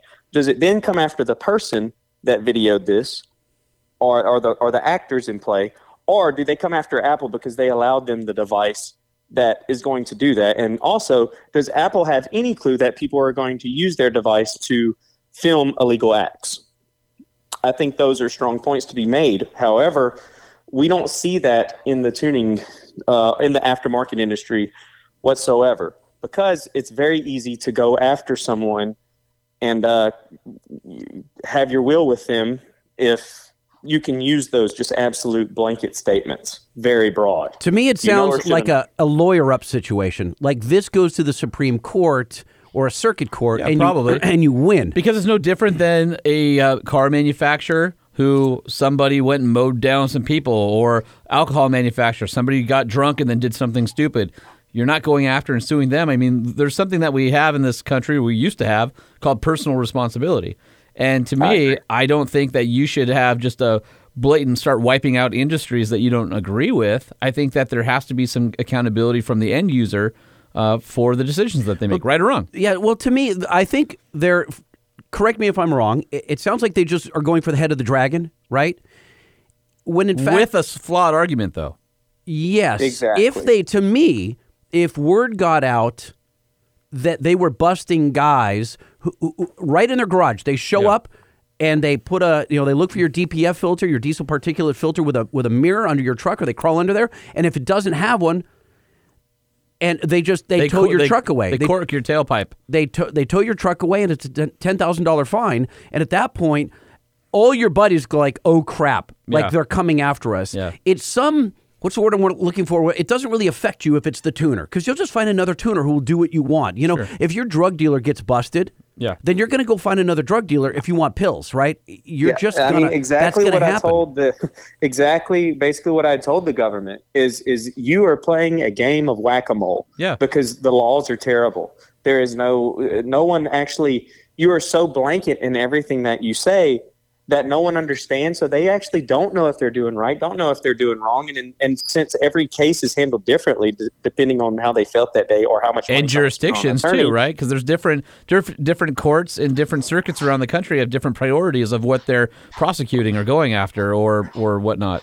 Right. And when I sat down, you know, with uh, the government, basically what I said is, look, you know, doing this to me does absolutely nothing for your end goal, which is less emissions removed vehicles.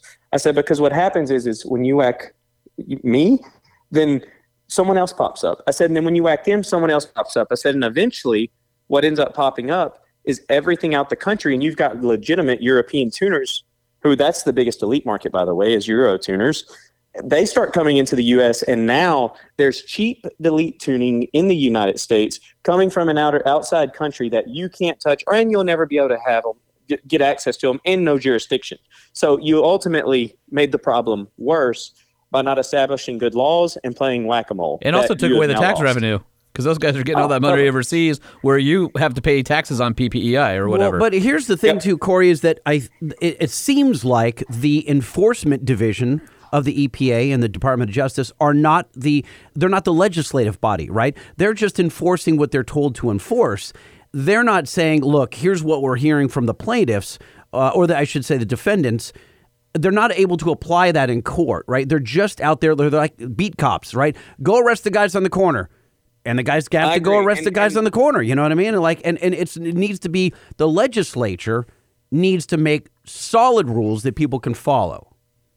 I completely agree. And you know, I think one thing to think about too is is that not only is the the EPA a little, and I don't say ignorant in a bad term, but a little bit ignorant about what we do, but also we need to keep an open mind on the aftermarket industry of what they do. These guys aren't performance enthusiasts. They don't know anything. They work truthfully out of their heart, and I believe most of them there you know, really want to make the world a cleaner, better place for their grandkids. So they're going off of what they were taught, and they're they're absolutely passionate about it. And at the end of the day, when they pop you, they feel like they've done the right thing.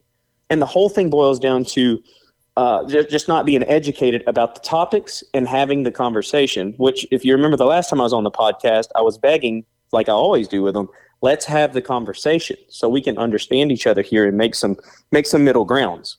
That that's what we're seeing now. Is is basically these are just what you said. The agents and and the people working at the EPA simply doing their job of what they feel is truthfully right, right? And you're going after uh, these these middle class guys running performance shops, exhaust shops, tuning shops, racing shops, you name it, and it's creating a absolute controversy. You know, and America's already in a, in a weird spot right now, and this is going to blow up into lots of other things. It's just going to evolve from here. slippery slope like i said earlier like once It's you a slippery slope. once you start to go after the the blanket deal where it's the company or the corporation but not people or the laws are made unclear there's a lot of things in this country where the laws are made completely unclear on purpose to get people tripped up in it and i think I, we could probably all figure out what industry that that is about Definitely. but it's it's it's done by design in a lot of ways because they want you to they want to make it difficult. They want you to ha- have to put in that effort to understand what the heck you have to do. It's it's frustrating. But Right. the slippery Now, slope is what happens. What happens when it go, moves to other industries outside of tuning because they were successful here. huge. That's a It's big huge. deal. Yeah.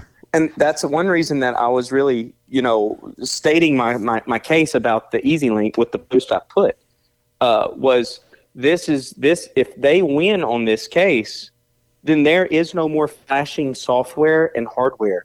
That means there is no more racing parts because whatever they would hold EZ Lynk accountable for, let's say for example that EZ Lynk was the worst company in the world and everybody wanted to, to, to pollute the air, right? I totally don't believe that to be the case. But let's say worst case scenario, that was it in a factual in a in a in a fictional world. They use this case against them.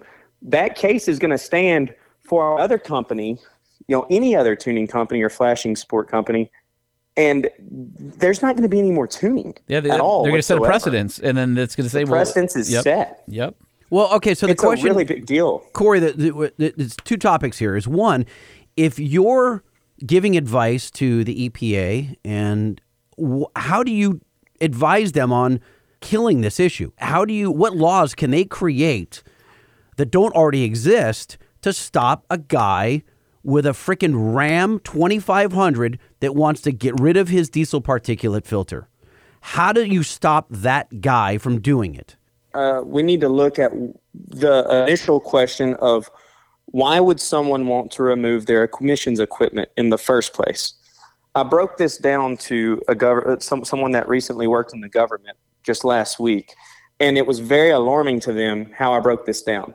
So we, we argue racing, right? My company's ultimately big focus is on racing, and, and since there is an absolute loose precedent about that word now, right? Who knows what it is? But I think if you wanted to break the market down, right? You've you've got your five percent of dumb YouTube kids blowing smoke, right? And then you've got your your other 10, 10 15% of the market that wants to take and go absolutely run their truck down the track and race. And then you've got your other percent of the market that is going to do whatever it takes, even lie to folks like us and say that we're using this for racing for the sole purpose of trying to fix their truck that they can't afford to fix, right? So this boils down to this, and it's it's absolute typical government. They rush these manufacturers into putting these emissions components on their vehicles before it has adequate testing, right? We've seen that in 2007, 2008 when they put these components on the vehicles. It is no secret that probably every single one of those have failed over time. It was a poor design. The EGR was a poor design, poor calibrating, and it's not the manufacturer's fault. They were forced into this extremely quick. The 6.0 was actually a pretty good motor before they got hit last minute with having to put an EGR on it. Then it went to crap, right? So the EPA rushed the manufacturers to it. So by doing that, we then see lots of failures. Okay, no problem. It fails, you bring it back to the dealer, the dealer fixes it. You go 10,000 miles and it fails again. You know, this is in the early stages of emissions. So there's two conversations on it. The first one is the early stages. So all of these guys that the hot shotters of the world and people that are trying to make a living can't keep their trucks on the road and they can't make a living because now they have to pay a tow truck to bring it back to the dealer. The dealer fix it and it breaks again. So eventually America's beautiful pastime and American citizens great thing about them is problem solving. So when this guy realizes he can't make a living and put food on his table because his emission systems quit, keep failing, he looks for a solution. His solution to the problem, which is 100% the problem because he can't keep food on the table because they break, is getting rid of the problem. So then he'll take and remove his emission system. And he doesn't care if he's violating laws, if he's lying to tuners. He doesn't. He doesn't matter because he he's got to put food on the table. He's a desperate man, right? And I want to say that that's absolutely the majority of what our research has shown the market is likely at was people that wanted to simply have a reliable truck, right? And this was caused from the EPA rushing the manufacturers. Uh, that's that's step one. Now let's fast forward to 2021. We have guys that are wanting to still remove emissions off their trucks, but it's not so much because they're failing, it's because of the pastime of them continuously failing and the bad rap emission systems have. So we're coming in now and making it to where the, the we, we have to actually reassure people that the emission systems are pretty good now. They've got this figured out. You know, they've they've been doing this now for 15 years or so. And they're not failing like they used to. And we're starting to see that as a trend is people saying, Hey, I'm running emissions present tuning or how I'm able to take and, and pull my load and I'm not having any issues. So we're seeing it flip over and it's going to where it's supposed to. And that's the market we're catering to now. Right.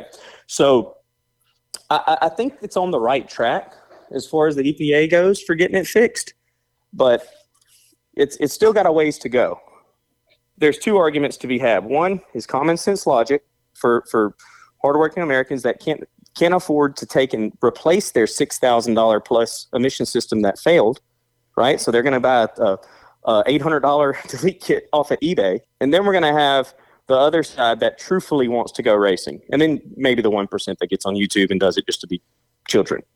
so I think those are multiple points that need to be brought up, have a conversation with the government and address them and let them know that, you know, people aren't criminals for not being able to afford to fix their trucks when they would fail because the parts are too expensive, or in this case, on back order. Everything's on back order right now. You can't get an SCR system to save your life, and they gotta they gotta get back on the road. So there, there's multiple talking points to go to go about it. So failed system, fix failed system, and then have the conversation about that, and then have the conversation about racing. I So- think there's there's multiple conversations to be had. Let's get to the conversation about racing because that's the reason we're talking to you. Well, aside from EZ Lynk, you've been on a, on a tear the last couple weeks on Facebook, and you've got quite a following. And you're talking about racing because you're now concerned that if you tune a vehicle strictly for racing, but that vehicle has a VIN that at one time had an EPA certification attached to it, you're now uh, performing an illegal activity. Is that correct? So you that that is that is what they told us. Correct. so how you could never take a vehicle that was made for on-road use and then make it for off-road use permanently. You can't say, "Hey, I want to take my uh, 2005 Silverado with a with a Duramax off the books. I want to erase the VIN, take it off. I'm going to only use it on my local racetrack on Sunday afternoons." That there is no provision for that. Is that correct? Correct. And and this is where I come into play. So everything I just talked about is basically just the the generic issues at hand. Now the issues at hand that I am battling is this of racing. So the tunes that we've always sent out, I mean, there's really no EGT monitoring. You can blow your truck to smithereens if you want to. Because we designed this to go a quarter mile pass, wide open throttle, and hopefully break a record, right? There's multiple classes of vehicles. So let's get started on that. There's amateur racing. The biggest threat to all of this right now is amateur racing, right? You'll never, the, the, EPA, Gina McCarthy will go and on television in front of Congress and say, well, we never, ever would go after NASCAR. We have a great partnership with them and, and they do great things for the environment. Well, we'd never go after racing with NASCAR. Well, they are because there's not one NASCAR driver that sat in that car that didn't first get a taste of what it feels like to go fast without first amateur racing. So whenever we see um, an attack on amateur racing, we see attacks on racing, period. And the fact of, of a good example is PPEI, right? I'm not saying that we drove the whole market, but I am going to go ahead and say that there's not really hardly any racing parts being developed for uh, Duramax trucks right now at all that, that have come out since we quit doing tuning for them. So essentially, at least on the Duramax platform, we're, we're not seeing any advancement in racing since they made us quit doing tuning for racing. And the reason for that is because without tuning for, for amateur racing, there are no hard part sales. We can't actually even sell a turbocharger or, or racing injectors or anything at all right now uh, because it's got to have an EO number. Corey, does the EPA think that everyone is racing bone stock vehicles? Like you go out and you buy a brand new Camaro? I don't think and- they, I don't think they think about racing. I don't think they care about it. I think that it's outside their purview. EPA's purview is is clean air and all that kind of stuff, which is which is noble, which is a, I think something that you know we should strive for. Um, I'm agree. not a fan of of rolling coal. I think that a clean tune is a good tune because you're you know as Gail would say you're you're not leaving anything on the table, including charcoal briquettes you're blowing out that could have been used for horsepower. So I think there's a responsible way to do it, um, but I don't think the EPA cares. That that's not that's not their jam. Their jam is a very narrow window that will have ramifications much further downstream that they don't see, don't care, or don't think about. It doesn't affect them. It affects all of us, but they have a, a very narrow purview that this is what we're going to do. This is our mission. This is how we're going to do it. The downstream effects we don't care about because it doesn't affect us. Yeah, you're absolutely correct. So what what the, the EPA does not care about racing one bit, right? They care about they care about clean air, and that's their job. Just as you were saying, that's their job to to, to worry about clean air. And it's it it's very obvious that people are going to abuse every product on the market. I mean, um, they, uh, the, the prison guards make shanks out of very interesting devices. Uh, that doesn't make that device necessarily a weapon. The weapon was improperly used, right? Or the device was turned into a I weapon. I prefer um, soap. Soap as a Yeah, as soap a bar. shank. Yeah, Yeah, Uh, when you I'm put doing soap in a sock, you can do some Ab- damage. ab- well, there- that, that's for blunt force. I also uh, tooth uh, plastic toothbrush handles. Mm-hmm. Those are real good too. Just whittle them down on on the corner of your cot. You know that metal cot where Were you? it's Did you unfit- spend time in the in, in the, in the, the pokey? Yeah, I mean, I just I, I learned some some uh, some skills around, along the way. I'll just leave it at that. Did you? I did. Yeah. Did you? Okay, Corey, I, I want to ask because I wanted to hit home for some of these guys who are listening who have they drive bone stock trucks.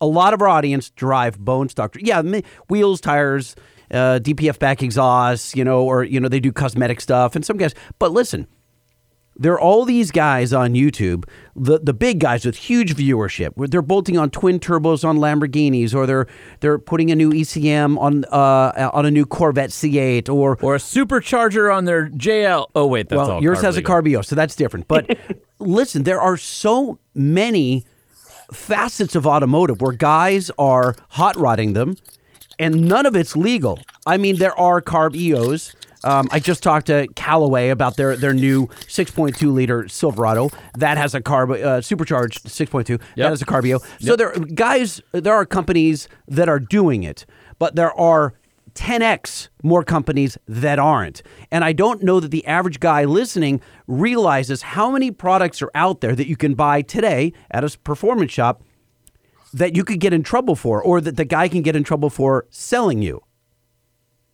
Yeah, completely agree. You know, you your average guys on the that that just want more horsepower, and they'd like to outrun the guy in the other lane. And and you can buy products that are legal that you can do that with. Where that changes is whenever you get done beating everybody on the street with your uh, compliant vehicle, and you go to the track, the guy with the racing setup is going to outrun you. If it's properly done, he's going to outrun you. And that's really where the biggest issue is, is where does the guy go from there to beat the guy in the other lane that is that is let's call it illegal, set his truck up illegally.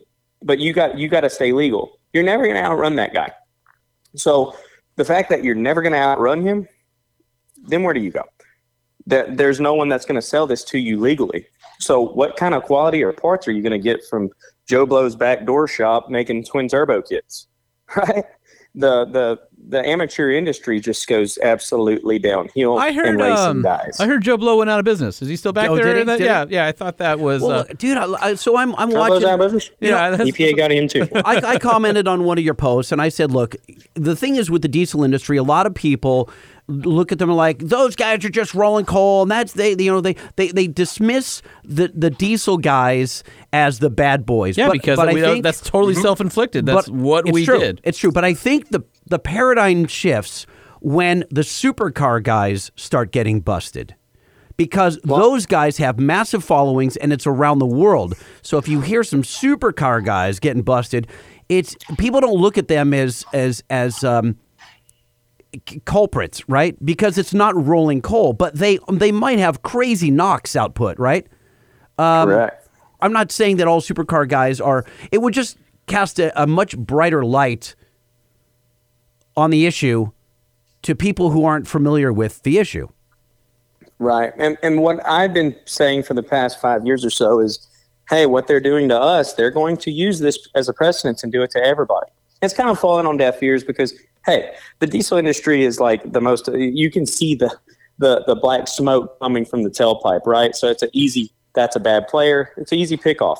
Where the I think we're starting to sh- see a shift here recently is how they've started going after gra- uh, gasoline shops and gas tuning shops. You know, um, I think as soon as they hit John Lund, and they were actually trying to do emissions testing on seven second race cars or eight second race cars that they had in the shop uh, with chassis. That's that's a heads up. They're coming for you. And so John had started being super vocal online about, hey, this is a really big deal. They are coming for the race cars. The amateur racing world is in danger. And that has really picked up a lot of steam. I mean, I'm seeing the Street Outlaw guys and everyone making uh, lots of YouTubers now.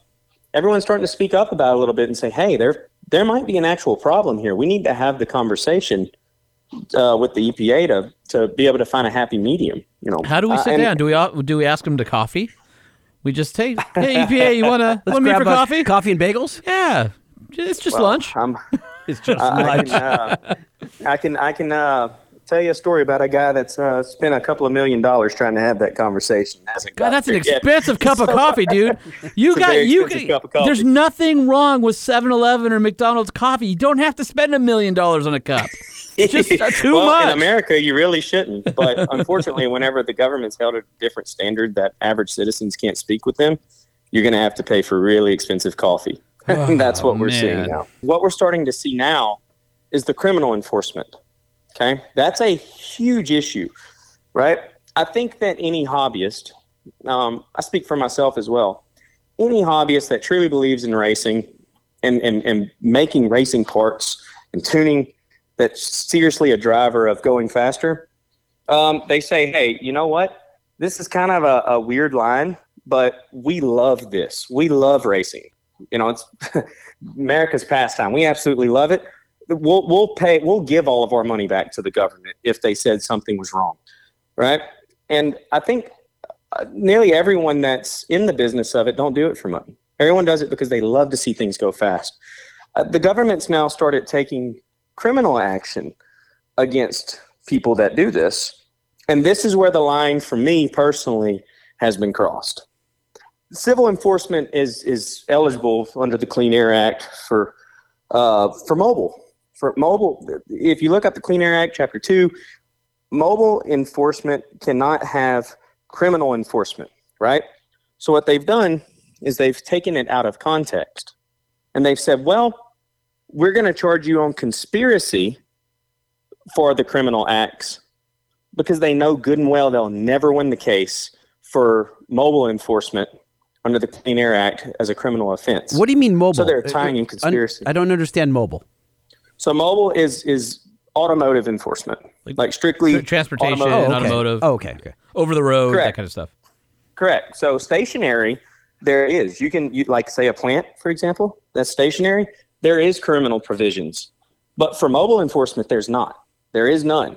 That you, that no one do, tuning trucks or making race parts for trucks should ever. They can't. They would lose in court. You, you may, you may have what you're saying is you may have to pay up big. You may owe that tax bill, that penalty, Exactly. whatever, but you shouldn't have to worry about going to prison for it. Exactly. You shouldn't have to worry about going to prison. So here's what they're doing, and I know because they're doing it to me. They're coming back around and saying, no, no, no, we're going to put you in prison or we're going to make you a felon. You can't own any guns. And the way we're going to do that is, is by conspiracy to defraud the United States. Do you guys know what conspiracy is in their eyes? Well. In their eyes, no. It's very simple.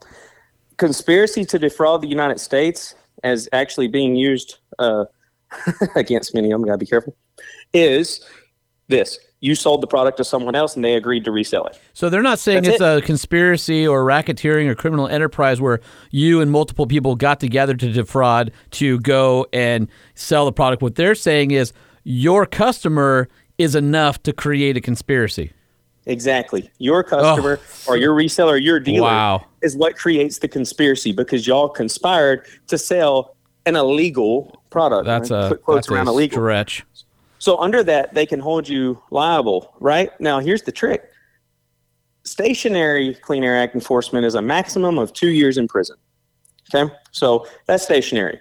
There is none for mobile. So let's say that they wanted to use that and they would somehow get it, which they wouldn't. They would lose. But let's say that they got it. You get two years in prison. So conspiracy is five years in prison. It's a lot more than two, Corey. Exactly. And then if somehow they got both of them, you got seven years in prison. And if they really, really got crazy and there was an absolutely lunatic judge that uh, let them advance the amount of points ba- based on all kinds of other baseless things on it, you could end up 10 plus years in prison off of selling turbo kits to customers. like, it's Now- insane. Now I know why you are paying so much for your cup of coffee. Right? Exactly. Because you want to keep Right. having cups of coffee and uh, and and not have to have that uh, watered down stuff that you get in the clink. Yep, yep. And that's the thing is, you know, um, I, I've always thought it was worth fighting, and I don't care about money. They could take all my money. I don't care.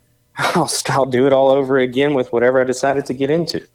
I don't, I don't care about that. But whenever they come after me as a as a For your freedom. and my freedom, Yeah, there, there's people who there's people who do heinous acts to other human beings who don't get that long, if anything. That's it, man. And and, and you tune some trucks, and and I get I get that. Well, but they're- is there is there a point though that he he's not doing heinous things to one person? He's doing it to millions of Americans through aren't- tailpipes. Yeah, but th- that's not heinous in my opinion. Well, so again, that's, where that's, that where that argument has to be is that they would actually have to prove that someone has died from your calibration or your Yeah. part that was in that truck and that killed somebody, right? But they make the assumption that that alone kills thousands of people a year. If that's the case, I think all of our grandfathers who were farmers that had a humongous stack in the front of their tractor that blew in their face every time they were doing Oh, yeah. rice would all be dead, right?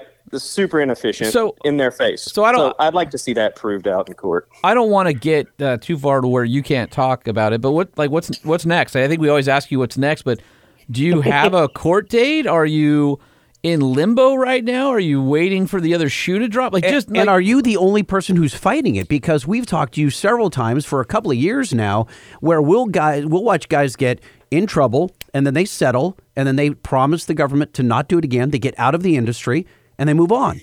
Uh, but you have been fighting this tooth or nail for quite some time. Yeah, and you know, going back in time, I always question: should I have poked the bear with this or not? You know, I, ultimately, if I believe in something and I stand for something, you know, I'd, I- I'm I'm going to take a beating for it. Poking the federal government should not mean that they're going to make an example out of you because you question authority or question the law, or actually, in my case, just wanted a better interpretation of the laws. Um, but that's what I got. Um, you know, I'm I'm dealing with criminal enforcement and civil enforcement. So I've got two separate cases going on right now. One civil, one criminal.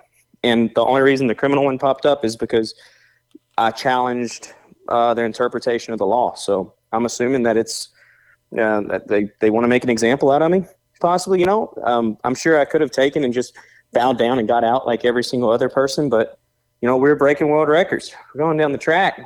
I, my my customers want to go fast and um, I believe there's that they state they're not going after racing, and we held on to that, and they sure enough, they sure enough are, you know.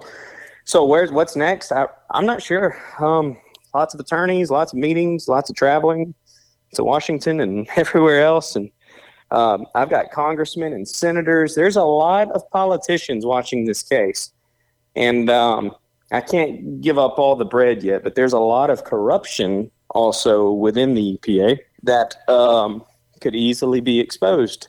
And so we'll see how far this wants to get pushed. Um, all I would like to have happen is sit down, have a logical conversation with some of these guys and see their point, them see my point, and then you know get a get, let them find the dog piss out of me if they want to, you know whatever, and then let's go ahead and work together on creating a solution for people to be able to sell racing products. And then let's make clear rules for people to be able to actually EO numbers, do reasonable basis test. And I think that the EPA has actually made some efforts for that, and I commend them for it, for trying to be a little bit more clear on the testing guidelines. But it's still very confusing, and I think that is is universally agreed upon, um, as we've seen a lot on threads and forums and groups, that they don't really understand the language. We, we've never understood really the language, still don't you know, I would like to see um, a good sit down conversation. We come upon a, a agreement on a fine, and then I can advocate this stuff and and and actually tell people what they can and cannot do. Because right now, you just got to say you can't do hardly anything unless you got an EO number, which cancels out racing. So that's what I would like to see happen. Um, I don't know what's going to happen. It's it's pretty scary to be honest with you. You know, there's really nothing scary about to, to, for me. There's nothing scary about uh, putting up a fight and someone taking all your money. You know, that's that's whatever. I don't really care. I live in a tent. But whenever they start saying your freedom and then you can't own guns, man, that's that's not right. It's immoral. It's it's it's wrong. You know, I, I think it's it's super super super wrong. And I'm just hoping that soon I'll be able to sit down with some of these guys and and I would like to think that they've they're good guys and come to some come to some reasonable basis on all terms. Well, I We'll think uh. I think you need to aim for that expensive beer next. Not no longer coffee. No, I think we're past coffee. Oh, so you were thinking the coffee is making them jittery, so they have like a short conversation. Yeah. I think you need to slow them down. Be- oh, really? Yeah, Interesting. Yeah, we haven't said it. Um, anybody who's listening to this right now, if you're an automotive enthusiast, I think you can hear the genuineness of of Corey's voice, in his voice, his position, where he stands. But whether you stand on one side of the issue or the other, I think you can see that there's a lot of passion here.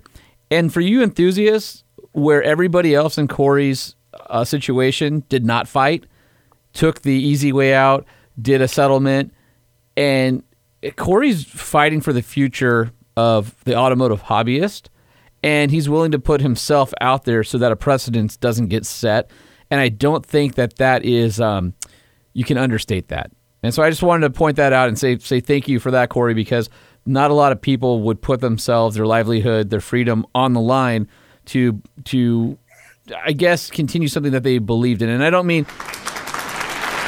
Dang, thanks, man. I don't think I'm the right guy for this job, to be honest with you. You know, I'm a, uh, I, I, I dropped out of high school, man. I, I made bad grades. You know, I pursued a, a career of, of racing. I'm, I'm not the guy for this job, but but you got it. Someone's got to do it. Yeah. So sometimes you know, here we uh, are. sometimes you don't get to choose that. Sometimes I- life chooses for you. I have an odd question. Yep. With all the with all the conversations you've had with our government about emissions and such, do you ever get the feeling that they've kind of written off the internal combustion engine because they know electrification's around the corner? So this is just going to, you know, close the chapter, this ugly chapter in a, you know, in uh world history, Industrial fa- Revolution. faster, right? Do you ever get that sense that there's like, let's just cl- get rid of these guys and get on to electrification where it's clean and we won't have to worry about it, or is that not a thing? I think um, I, I think it goes both ways, you know. And, and in my personal opinion, you know, we, we're going to need renewable energy, hands down. Um, and I think it's pretty easy to do. If you watch a lot of Elon Musk videos, he explains pretty clearly how simple it is. But there's a lot of politics and money that's got to flow in place of that. Um, I'll probably get about crucified for it, but you know, I'm a huge fan of renewable energy, which is what a lot of people don't know. Um, we own a company that actually takes uh, does atmospheric water generation, and we've been developing this for quite a few years. But we can take and put solar paneling on a unit and actually produce water um, without without having to pay anybody for it or using a, a combustion engine to produce it. So you go put it out on a tribe that has dirty water, we can actually produce for them clean drinking water. So it's pretty big, you know. And uh, we we've started working on a lot more solar projects that I learned you can take and magnify. Basically, if you take the the sun has X amount of power and you magnify it a certain way, then you get a lot more power out of it. So you know the the issue of of uh, solar paneling on a vehicle, so a vehicle can self propel without any uh, without any charging, so to speak, from a from a wall or a combustion engine. Um, the issue is that there's not enough space to put the solar paneling on there. But if we could take and actually magnify and get the power into the, the, the panels quicker and then be able to take and store that power, we've got a really, really, really good shot. Um, and then cooling comes to effect with that. And that those are things that we've been working on behind the scenes that I don't really talk about a whole, whole, whole lot because I see the writing on the wall of absolutely uh, renew, renewable energy. It's got to happen. And it's going to happen. And then who's going to want to drive and get crucified for this? But who's going to want to drive a combustion engine whenever you could drive something that has no cost hardly at all to drive and it makes 12,000 plus foot pounds of torque. So it'll outrun it, it'll outpull it, and it's free to drive. You don't have to pull over on the side of the road for gas. Well, Corey, Right. now you're just talking about weird futuristic crap, and you know what's going to happen is they're going to say you're using too many electrons, and we're going to f- end up in the exact same spot. And dude, you've got to what? You gonna cause a black hole. You can't have the sun, okay? It's not yours. You can't just put the sun's power into that. every little project you want and then go race with that. Okay, There's only so much we, sun. We oh, all, all own the I sun, agree. Corey. I, I totally agree that that's going to end up being uh, an argument. No doubt. Just stand by. So I invite any, uh, the, I'll, I'll throw this invite out. Anyone from the government or the EPA that would like to discuss climate change, I am more than happy to uh, have that conversation only if it's live and public and it can't be edited.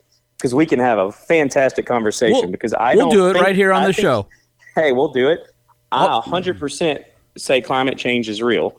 But the question is, is how much are humans contributing to climate change? And I think well, that is a uh, notice I that it, that is a question. It went from global warming to climate change when they figured out that oh well, uh, it's not always warming. Uh oh.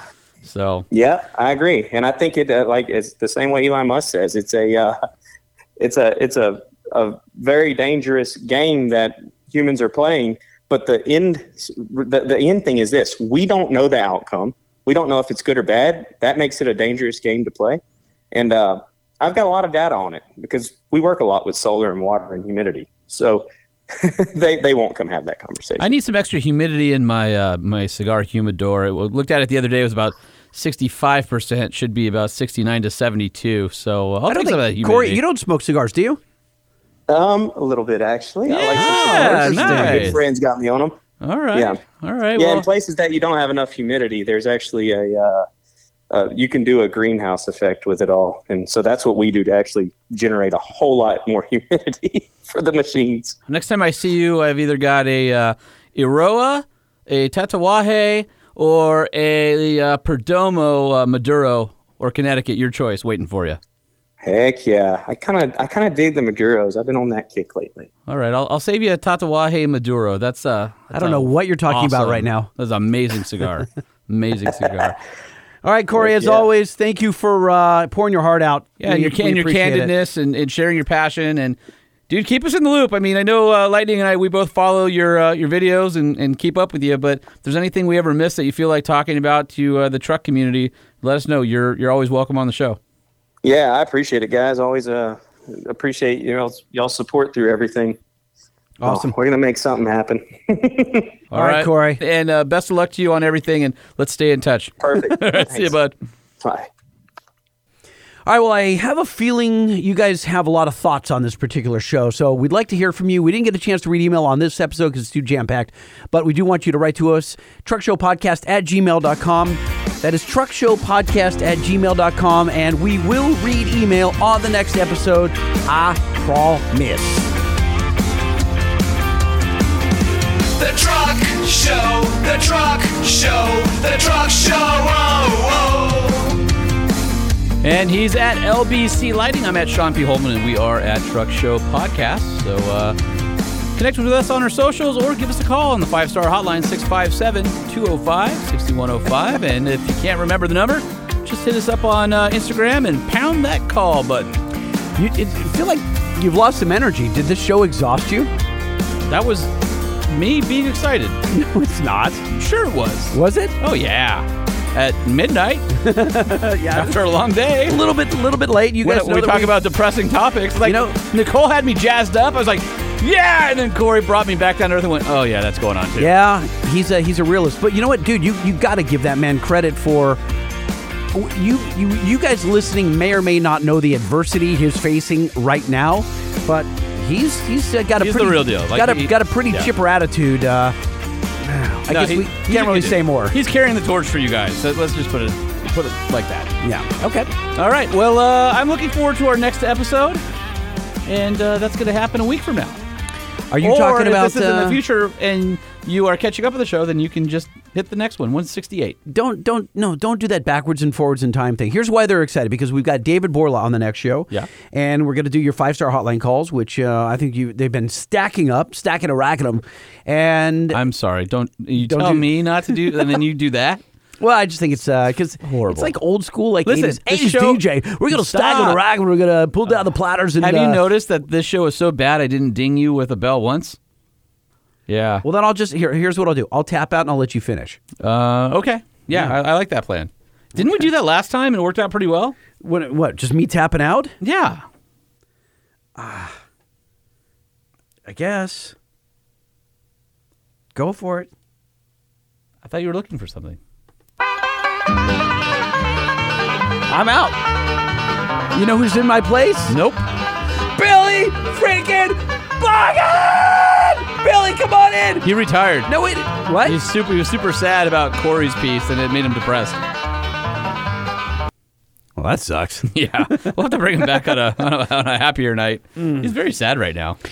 Is that because uh, we have another show to do and uh, the guy who does Billy doesn't want to blow out his voice before the next episode? kind of like. Yeah, uh, w- one of us is traveling for a week, and so we have to do two shows. No, no, no. Uh, and, no. uh, make These are in real time. Right, absolutely. And so Uh-huh. we want to make sure that we don't miss one for you guys. Right. And if Billy Bargain comes in prematurely, Then, then one of the one of the hosts of the show might be talking like this. or he might not be able to talk at all, as is often the case, and then you guys will have a show with just lightning. So I'm All really right. saving, you from that. All right. Well, listen. Let's like, let's keep your uh, silky smooth uh, vocal cords uh, going for the sponsor read. So let's talk Nissan for a second. That means we're talking the Nissan Titan, the Titan XT, and the Frontier. You know, the Titan's got the most standard horsepower and torque in its class, the most standard safety technology in its class, the best in class standard 8-inch screen and Apple CarPlay integration, and best of all, the industry's very best warranty, five-year. 100,000 freaking miles. Of course, you can build. Does it say that in the fine print? Yeah, it says build. Yeah, freaking. Freaking miles? Okay, Mhm. just checking. It's an asterisk. What if you have smooth miles? Still covered?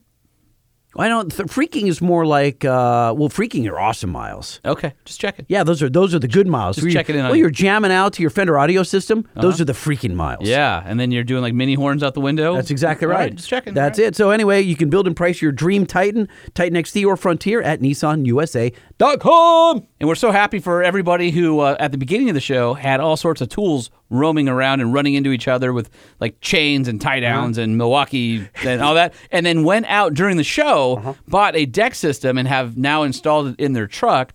That was uh, very awesome for uh, you guys to do that during the show. And now you are reaping the rewards of uh, truck bed organization thanks to our friends over at Decked. So if uh, you're looking for a way to organize all the junk you got rolling around in your bed or in the back of your van, head over to decked.com or check them out at Decked USA on the gram and uh, tell them the Truck Show podcast sent you because they might care.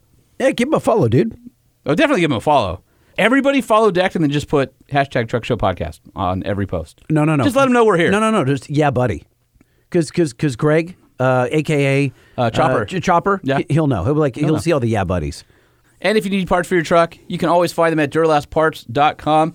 You know, a lot of people have probably said Duralast is just a house brand, but 83% of professional installers rank Duralast as a high quality parts brand. Is that true? Yes, it is. And more technicians choose Duralast parts. And what about people who say I need better coverage? Well, Duralast covers over 20 plus part categories and has an average of 98% coverage of vehicles on the road today. Who makes it, do you ask? Well, because of the high standards for wait, OE wait. or I'm supposed to say that. You can't add, do my line. That's not you. That's just in general, the Oh, universe. oh, oh, people the say oh, people say they're that? asking because they hear Duralast. They go, "Who makes it?" Yeah, you go. okay.